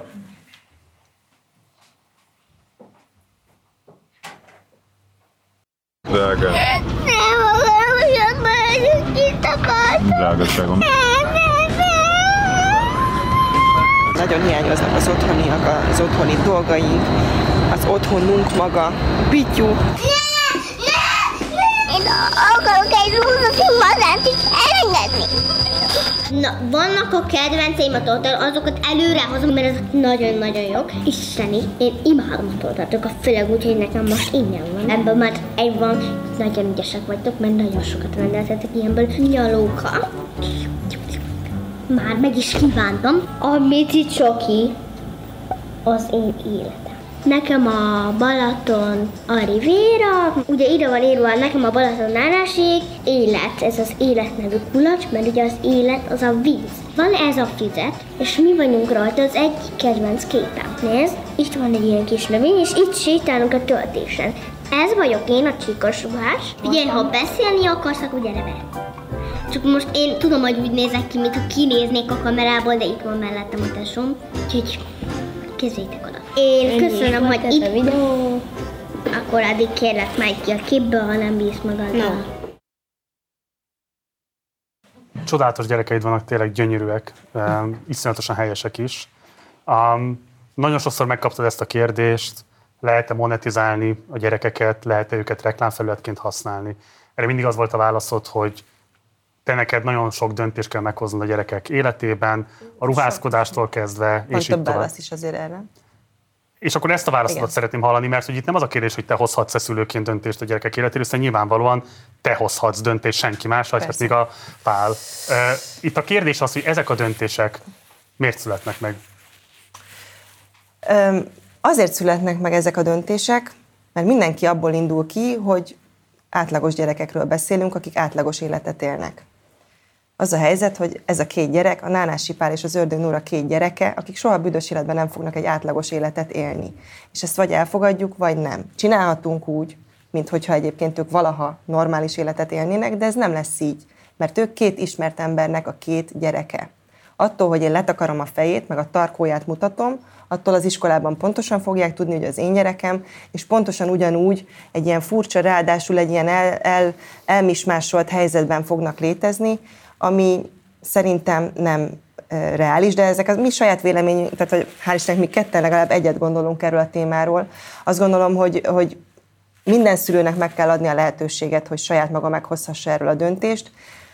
Mi azt az utat választottuk, hogy mi együtt megyünk ezen az úton, mint család, tehát nem az van, hogy én meg a, vagy, vagy csak én, de nyilván a férjem is csatlakozott ehhez, megyünk előre, mint két rivalda fényben álló ember, és akkor toljuk az ipart, és akkor valahol ott hátul eltakar, vagy takaró alatt majd jön a két gyerek, hanem mi azt mondtuk, hogy mi, mint család ebbe kapaszkodjunk össze, és ezt együtt éljük meg. Mert ráadásul az van, hogy nem lehet kiszámítani nyilván a jövőt, hogy egyébként az élet majd mit hoz, melyik gyerekem érzi majd úgy, hogy ő valahogy ebben a világban szeretne elhelyezkedni, ki az, aki pont emiatt menekülni fog ez elől. Ez mindannyiunkkal megtörténik, hogy vagy szülői mintákat követünk, vagy pont direkt az ellenkezőjét akarjuk, mint amit otthon láttunk. Elég nagy esély van rá, hogy, hogy valamilyen módon ők ezt látják mintának, amit mi csinálunk, ezért van más szakmákban is, hogy orvosdinasztiák, nőnek fel, hogy jogász dinasztiák, hogy borász dinasztiák, mert gyerekek egyszerűen törvényszerűen valahogy ahhoz tudnak kapcsolódni, amit egyszerűen látnak otthon.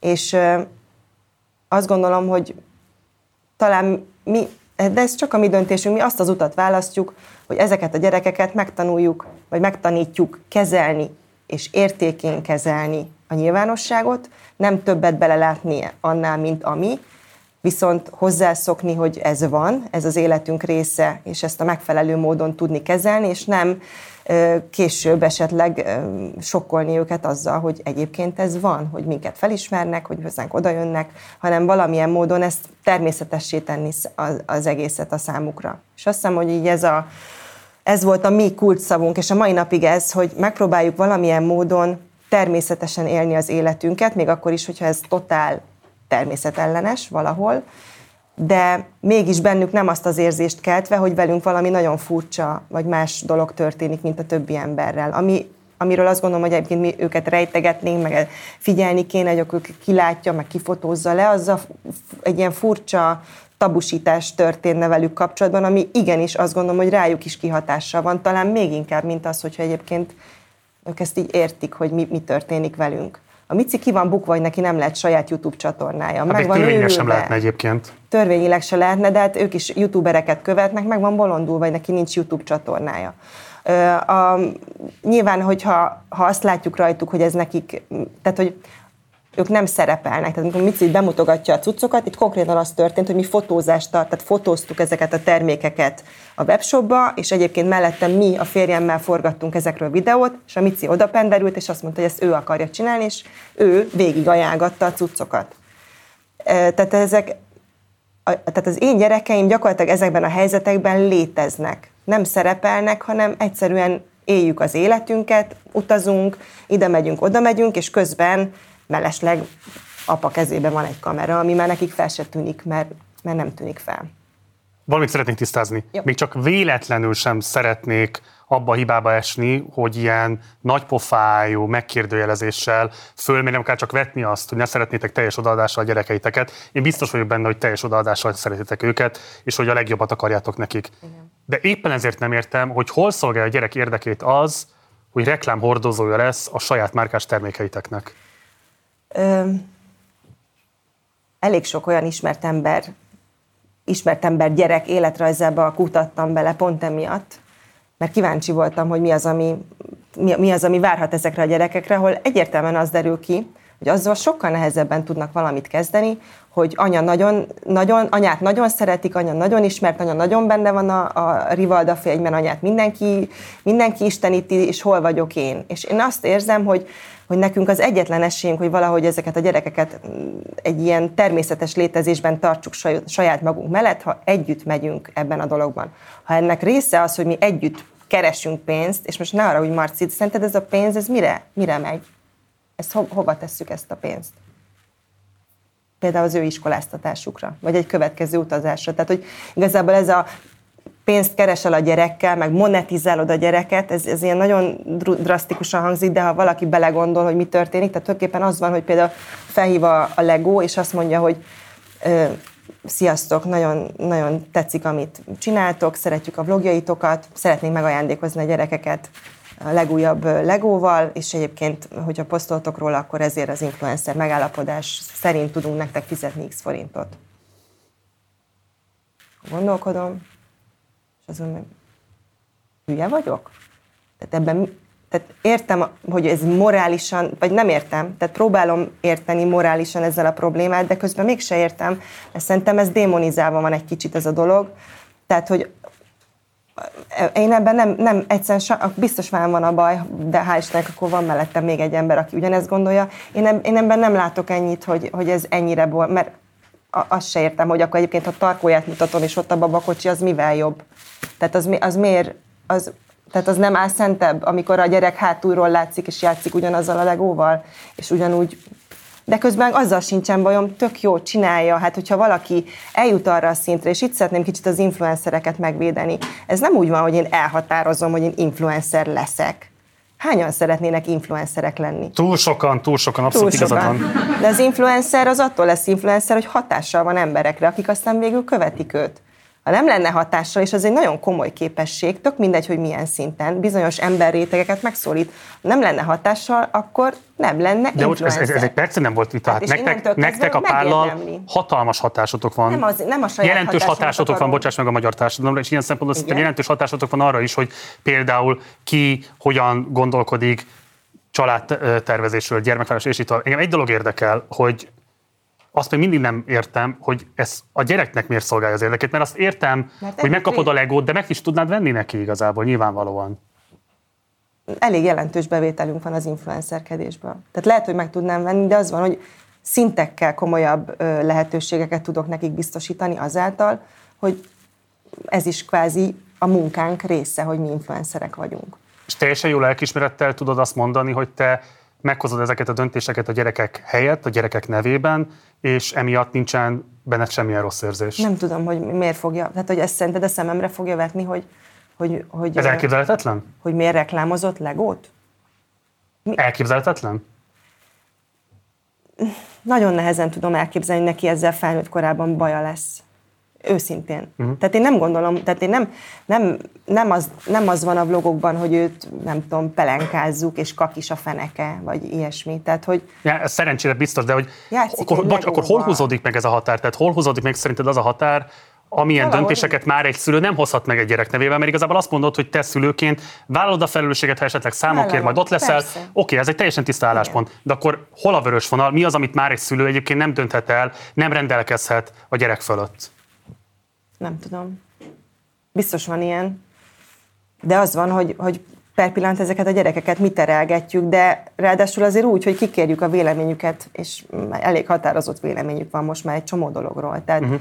ö, semmi nem úgy történik, hogy ezt ők nem akarnák, de pont azért, mert ez valahol egy ilyen nagyon természetes helyzet az ő életükben. És én tényleg hiszek ebben, hogy figyelj, tehát, hogy nálatok volt pont múlt héten a metaverzum, meg az NFT, meg a nem tudom micsoda. Wow, te nézed a partizánt. Igen, hát pláne mióta Jakabot tudom, hogy is jövök. nézed, de jó. De hogy arról vitatkozunk, hogy, hogy akkor most lehet-e reklámozni a gyerekkel az Instagramon. Szörnyű világ jön, Nora, én csak azt akarom hát mondani, persze, hogy ami már most beszélünk? van, is kezelhetetlen, hát és hogy ebből mi fog következni, az, aki ha a mi céget ráengeded a metaverzumra, hát, vagy a metaverzumot a mi cégekre. hogy az én gyerekeim mennyivel magabiztosabban fognak esetleg ebben a metavilágban mozogni, pusztán azért, mert nem voltak hermetikusan és mesterségesen lerekesztve erről. Jó, nem tudom, ezt nem tudom. Ez lehet. Én sem tudom. Ez lehet, ez egy érdekes Egyikünk sem Ezzel nem gondolkoztam eddig. Mert őszintén szóval azt gondolom, hogy ugye szoktak jönni ezek a klasszikus mondani, hogy majd az állásinterjún felnőtt korában előszedik a gyerek de nem, bocs, Jó. ez fontos kérdés, amit felvetettél. Igen? Azt gondolod egyébként, hogy nekik emiatt erősebb médiatudatosságok van például? Szerintem igen. Tényleg? Abszolút ezt gondolom. Igen. Képesek szűrni, azt látod rajtuk ennyi idősen? Nem tudom, hogy most képesek-e, de biztosan képesek lesznek, és elképzelhető, hogy mondjuk nem, nem lesz az, hogy 16 évesen beszabadulnak az Instagramra, és teleposztolják bikinis fotókkal, mert szerintem az lehet, hogy egyel károsabb lesz majd egy későbbi állásinterjú, mint az, hogy egyébként most azt mondja, hogy finom a nyalóka.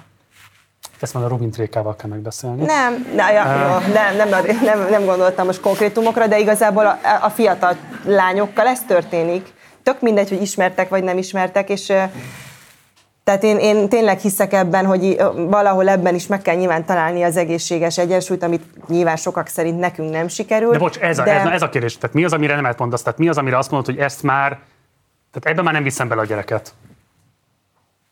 Nem tudom. Nem tudom, figyelj, Volt minden, olyan minden amit, amit családként együtt tudunk megélni, abba beleviszem, mert miért ne vinném, mert együtt létezünk ebben az egész helyzetben és nem, nem, nem, tehát amíg rajtuk azt érzem, hogy ez nekik nem terhes, vagy rossz, vagy fura, vagy nem tudom, amíg mi erről, tehát amíg élvezettel csinálják velünk együtt ezeket a dolgokat, addig nem, nem érzem. És azt nem tapasztalod rajtuk, hogy a kamera kialakít bennük egyfajta mórikálási kényszert? Észre se veszik. Itt most, a, persze nem, itt a Mici most mórikált a kamerának, de amikor vlogot forgatunk, ezt mondtam neked, ők nem szerepelnek ők léteznek. De egyébként, ha megtanul a Mici például természetesen létezni a kamera előtt, és utána 20 év múlva ő lesz a legzseniálisabb műsorvezető ebben az országban, akkor én leszek a legbüszkébb anyuka a Földön. És azt kívánom neki, hogy jusson sokkal-sokkal messzebbre, mint én. Okay. És legyen ez a gyerekkora akár már a megalapozása ennek az egésznek. Akár, ha ezt szeretné de ha nem, akkor azt is biztosítani fogjuk neki, hogy a legmenőbb nyelviskolákban tanuljon úgy angolul, hogy el tudjon húzni Új-Zélandra, és elmeneküljön előnünk, ha végül is ez a döntése, de nem lesz ez, mert, mert nem érzem azt, hogy ez az őszinte kapcsolat, ami, amiben mi létezünk, ez, ez velük aztán végül megtagadtatná azt, amiben mi most együtt vagyunk. Oké, okay. mondom, ezt nincsen jogom megkérdezni, és nem is akarom megkérdőjelezni. Viszont az nagyon érdekelne, hogy mit gondolsz arról a dilemmáról, ami fölmerült nálunk a szerkesztőségben, készülve az adásra, hogy amikor például lehet látni azt, hogy sírnak a gyerekek, uh-huh. meg toporzékolnak, viselkednek, mint egy normális gyerek, csak közben mégiscsak, hogy mondjam, ez az ő Na le, ebben... hat, hat fejezem legszemélyesebb hisztiük, joguk van hozzá, és mégis azért a széles nyilvánossághoz eljut. És fölmerült bennünk az, hogy például hagyni kell így, vagy ki kell blőrözni az arcukat, tehát hogy nincsen jó, bocs, hogy nincsen jó megoldás mert mindkettő borzalmasan megalázó bizonyos értelemben. Az álszent lett volna, kiblőrözitek, és láttam, hogy volt olyan gyerek, akit kiblőröztetek. A Szabó Péternél a volt Szabó Péter ilyen. kisfiát, igen. Az van, hogy na pont ebben érzem azt, hogy azzal, hogy mi felvállalunk ilyen helyzeteket családilag, azzal, azzal egy tök komoly szelepet nyitunk ki, és erre nagyon sok visszajelzést kapunk szintén. Lehet, hogy nem olyan, nem olyan jelentőséggel bírót, mint akár a meddőség, de az, hogy egy család életében igen, van, amikor toporzékolva sír a gyerek, vagy hogy, vagy hogy ilyen hisztik vannak, ez, ez nagyon sok családban, szülőben okoz egy, egy, egy felszabadulást, egy jó érzést, hogy igen, ez nánáséknál is így történik, és azt gondolom, hogy bizonyos életkorig a gyerekek pontosan ugyanazokat a dolgokat csinálják. Ugyanúgy sírnak, ugyanúgy hisztiznek. Ez ugyanúgy, de azt látod, hogy a nem... korosztálytársaik körében őket ez elidegenítené tőlük? A korosztályukban nem nagyon látják ezeket a vlogokat még, szerintem, egyrészt. Másrészt, tehát, hogy ebbe, ebbe a közegbe is ők már tulajdonképpen szépen fokozatosan így szocializálódtak bele, hogy őróluk lehet tudni, hogy ők, ők kik. Oké. Okay. Tehát, hogy e, e, ebben is volt egy ilyen tök szép fokozatosság, hogy az óvodában, ahogy az anyukád benne van a tévében, igen. Tehát, hogy, hogy, hogy elkezdenek erre szépen rá, rájönni. És most is egy olyan iskolába járnak, ahol egy kis közösségben ez ilyen tök szép és fokozatos felismerés, és nincs, nincs egy ilyen hirtelen, hogy mondjuk elsőbe bekerül, és a Kajla nyolcadikos oda jön, és akkor elkezdi őt szekálni, hogy adjál, vagy kérjél anyukától autogramot helyzet. Tehát ez nem, ez nem kerül elő, hanem, hanem van egy ilyen fajta fokozatossága ennek a, a dolognak. Nem gondolom, hogy a Mici felnőtt fel azt gondolná, hogy ez most borzalmas bűn volt ellene, hogy, hogy látták őt pont ugyanúgy hisztizni, mint több tízmillió vagy százmillió, vagy milliárd gyerek ezen a földön. Tehát ettől ő nem lett kevesebb. Viszont Viszont az, amit, amit közvetítünk a családdal létezésről, a tökéletlenségekről sokszor, az meg szerintem tök hiteles lehet. Eldöntendő kérdés, nem érzed úgy, hogy visszaértél volna a szülői autoritásoddal a gyerekeit fölött? Nem. Okay. Nem, nem. Jó. Tényleg, mert azt, azt érzem, hogy hogy csak bevontuk őket abba, amit, tehát hogy tényleg olyan jó lenne mindig mindent együtt csinálni velük, és, és, és életünk leghibásabb döntése lett volna, hogyha ebből például kihagyjuk őket. Záró kérdéskör. Na, hú. Hogy Igen? már az interjú egy pontján előkerült, hogy milyen szakmai ambícióid vannak. És 15 évvel ezelőtt csinált veled, majdnem 15 évvel ezelőtt csinált veled egy interjút a Szilinóra, uh-huh. ahol ő is föltette neked ezt a kérdést, uh-huh. hogy milyen televíziós szakmai énképed van, és milyen jövőképed van. Nézzük meg, hogy hogyan nyilatkoztál erre a, a kérdésről abban az interjúban, és aztán beszéljünk mi is még erről. Oké. Okay. Te milyennek látod, hogy mit szeretnél, hogy amikor azt a szót kimondom a Marci hogy bácsinak, Nóri, igen. hogy az ördög Nóri, tudja Marci bácsi, ja, kedveském, az a... Az a kedves lány, aki, akinek van esze is, és és, és egy kellemes jelenség, akit lehet nézni a képernyőn, és aki, aki nem... Tehát valószínűleg, igen, én nem, én nem akarok megosztó személyiség lenni, és ez sem biztos, hogy túl jó taktika így a, a, a kereskedelmi tévézésben, de én egy ilyen simulékony ember vagyok egyébként a magánéletben is, kerülöm a konfliktusokat, és, és ez jellemző rám talán a képernyőn is. Tehát egy ilyen, egy ilyen kedves lány, ami lehet, hogy semmilyen, és meg másodszor mondod ezt a semmilyen, mert ez azért ez, arra én nem mondom, aki semmilyen, Milyen arra nem vagyok. azt, hogy jövő lehet a jövő. Nem tudom, hogy mit akarok igazából kihozni ebből, ebből az egész dologból, továbbra sem. Tehát nem tudom, hogy, hogy akarok én tudatosan változtatni ezen a határon, ami most így, vagy ami most mozgok, a, a semmilyen és a valamilyen határán, vagy, vagy ha, ha, ha ez itt megáll, akkor, akkor lehet, hogy, hogy egészen más úton is boldogulok én az életben. Tehát nem, nem érzem magam annyira képernyőfüggőnek, hogy, hogy ez teljes mértékben így a maximális életcél, hogy, uh-huh. hogy akkor én minden áron valamilyenné váljak. Ez most is így van. Ebben nem változtál? Tök, hogy önazonos vagyok, ezt alapítottam meg. Nem, az van, hogy tehát az én, az én tévés karrierem az tényleg úgy épült, hogy így így jöttek így egymás után a dolgok, de egyszer sem volt egy olyan helyzet, hogy én megálltam, és akkor így, hát ezt a kölyöklubos pillanatot emelhetném ki csak talán, hogy ott volt egy ilyen elgondolkodásom, hogy én, én akarok ebbe benne ragadni ebbe a szerepbe örök életemre a kölyök, kölyök műsorvezető de hogy, hogy mindig így jöttek így egymás után a különböző műsorok, és nem, nem volt bennem egy ilyen tudatos akarás, hogy én akarok valamit, vagy ilyen, vagy olyan, vagy amolyan szeretnék lenni. És, és ez a sodródás vitt talán odáig, ahol most vagyok, mert nem, nem voltak bennem ilyen irreális elvárások semmivel szemben. Tehát, hogy és, és közben meg elkezdett kiépülni egy, egy párhuzamos valóság, a tévé mellett maga a család nyilván, a, a kis vállalkozásaink, nem is annyira kicsik, mert nagyon sok energiát visznek, és nagyon sok sikerélményt adnak, Öm, ami, ami meg egy olyan, olyan plusz láb, amire én mindig vágytam, hogy legyen egy olyan, ö,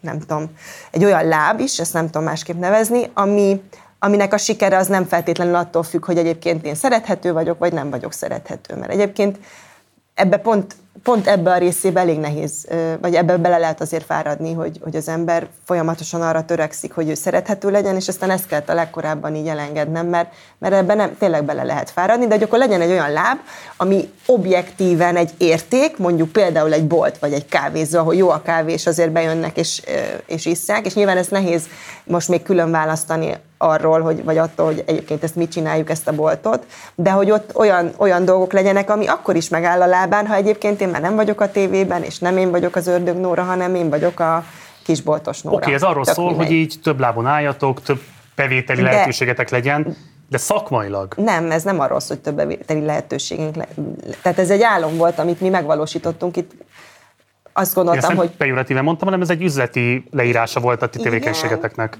Igen, de közben meg azért, azért javítom csak ki, mert ez számomra szakmailag is egy nagyon kielégítő dolog. Hogy mi, tehát ezt én egy komoly, másfajta szakmai elismerésnek tartom a saját részünkről, egy, ilyen, egy eredménynek, hogy mi ezt el tudtuk indítani, hogy mi ezt meg tudtuk csinálni, meg tudtuk ismételni ráadásul, és, és ez, ez legalább olyan kielégülés, értsd jól, mint, mint a tévés szakmai sikerek. Tehát, De akkor hogy... ezt akarom kérdezni, bocs, hogy te azt mondod, hogy üzletemberként bizonyos értelemben most inkább a helyen látod magad, vagy, vagy több szakmai örömér? Hát még nem. Mint televíziós személyiségként?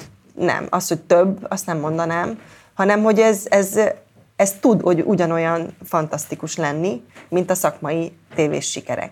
Uh-huh. Tehát, hogy nem vagyok tényleg nem vagyok képernyőfüggő, tehát nem vagyok erre ilyen szinten már rá feszülve, hogy akkor mi lesz a következő műsorom. Tehát, hogy nagyon szeretném mindig tudni, hogy hogy alakul az év, de leginkább azért fontos, hogy mindent össze tudjak ebben az évben is sakkozni, hogy akkor igen, ha forgatjuk az Ázsia Express-t, akkor az tök jó, azt nagyon várom, de akkor nyilván a kisboltban meg majd akkor amoda kell időzíteni dolgokat, tehát hogy ez a kettő tök szépen megfér most már azt gondolom egymás mellett, és meglátjuk, hogy a tévé merre halad. Annyira, annyira képlékeny szerintem ez az egész most. És azt is érzem, hogy tényleg mi vagyunk az utolsó olyan tévés generáció, akiknek még, még ez megadatott, hogy tényleg ilyen egész estés nagy, sok-sok emberhez eljutó produkciókban dolgozzunk, és magamnak már csak ezt kívánom, hogy még ilyenből legyen sok.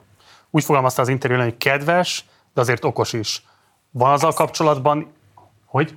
SS, azt hiszem, azt mondtam. Lehet, hogy az SS használtad. Meg is belepődtem. De hogy van amiatt benned hiányérzet, hogy az intellektuális érdeklődésedet mennyire tudod bemutatni a televíziós munkádban? Mm, már nincs. Nincs. Mert azért, nem... mert lemondtál róla, vagy azért, mert kielégítette valamelyik műsor? Ö, nem. Tehát ez szórakoztató műsorokat csinálok, azért ebben nyilván ez nem. De, de nem, nem vágyom már rá. Tehát, hogy nem lemondtam, nem, nem lemondtam róla, azért ezt nem mondanám, hogy lemondtam róla, nem tartom már annyira fontosnak. De miért nem? Azért, mert annyira, annyira sok ö, olyan műsor van egyébként, most már pont a Youtube-on is, ahol elképesztő interjúk készülnek, hihetetlenül felkészült műsorvezetőkkel. Semmilyen módon nem érzem azt, hogy én, én ebbe, ebbe a versenybe ilyen módon szeretnék beszállni. Már. De, De van olyan televíziós szakmai cél, olyan formátum, műsorvezetői kihívás, ami még megbizserget? Mind, ez, ezek még bizsergetnek, mert ezeket imádom csinálni. Tehát De amit még nem csináltál, és amire azt mondod, hogy te jó lenne, ha valaki nem tudom, hogy fel, Nem tudom, nem. Létező formátum, ami itt van előttem, tehát ilyen szerepálom, amit uh-huh. a színészektől szoktak kérdezni, olyan már nincs. Nincs. Tényleg. Tehát nem. egy olyan Mónika típusú talkshow csak Gyökjel alatt. Nórika show. Nórika show. Talk show, délutáni talk show. Nem, nem, nem, nem. Nem. Nincs, nincs ilyen vágyam. Hm. Nem. Egyáltalán nem. És az, hogy a tévé mellett a YouTube-on is megjelentél, ami nyilván egy ilyen izgalmas formátum, vagy izgalmas platform abban az értelemben, hogy, hogy ugye részben vlogoltok, más típusú videók is megjelennek tőletek. Ezt így tudatosan tekinted egy új típusú platformnak, ahol szeretnél valamilyen műsorvezető személyiséget megmutatni, vagy ez egy teljesen más indítatású Nem, projekt? Nem, ez semmilyen. Tehát az ott, az ott csak úgy mi vagyunk, így létezünk. Az egy lehetőség, hogy minél többet utazzunk, ezeket nagyon szeretjük nyilván, tehát hogy én erre inkább csak egy játék, most, most már azt gondolom, tehát volt egy, az, e, az eleje egy kísérlet volt, aztán kiderült, hogy ezt komolyan kell venni, mert erre komoly igény van, akkor nyilván lett ez egy, ez egy komoly dolog, és és most meg már azt érzem, hogy még minél többet kihozunk ebből, hogy minél több helyre eljutunk, minél több szép helyet látunk együtt a családdal, és abból minél jobb blogokat vágunk, az tök jó.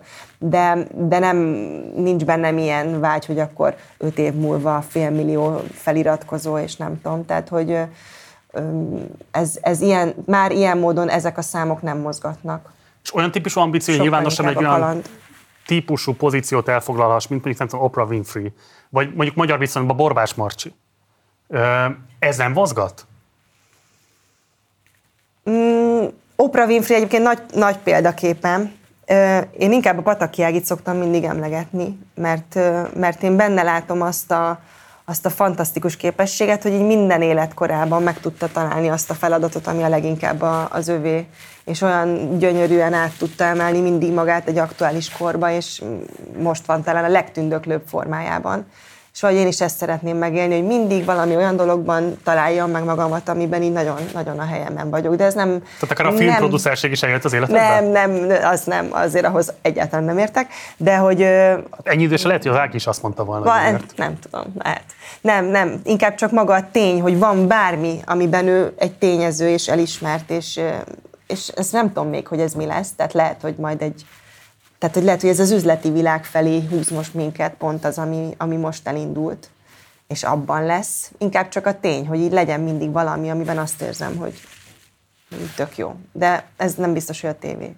Ugye közel 15 évvel ezelőtt készült tette veled Srinóra ezt a beszélgetést. Ha mostantól számítva 15 év múlva valaki elhív egy más típusú, nem tudom, talkshowba, akkor mi az a szakmai tevékenység, amit szeretnél akkor is a magadénak tudni, amit remélsz, hogy akkor is képviselni tudsz majd egy ilyen helyzetben? Hát nem tudom, hogy tévézni fogok-e még, őszintén. Ez, ez nagyon sok tényezős. Ha vége lesz, valószínűleg nem miattam, tehát hogy nem én fogok úgy dönteni, hanem, hanem már a lehetőségek nem lesznek adottak. De miért nem lennének adottak? Hát nem tudom, merre felé halad ez a világ tényleg, hogy hány tévécsatorna lesz egyáltalán, hogy szükség lesz a munkámra, szóval nem, nem fogok ehhez görcsösen ragaszkodni, elképzelhető, hogy hangsúlyosabb lesz az üzleti világ.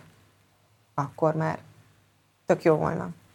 De azért reménykedsz benne, hogy a képernyő megmarad az életedben. Igen, mert közben azt meg nagyon szeretem. Tehát ez tényleg, most is olyan kollégákkal dolgozom együtt, akikkel még annak idején már 20 éve is, és ugyanúgy tudunk röhögni, ugyanazokon a dolgokon, és kakaós csigát sütöttünk valamelyik reggel. És szóval, hogy, hogy ott van egy olyan, olyan jó közösség, ami, amit én nagyon, nagyon szeretek, meg ezt a csapatmunka részét.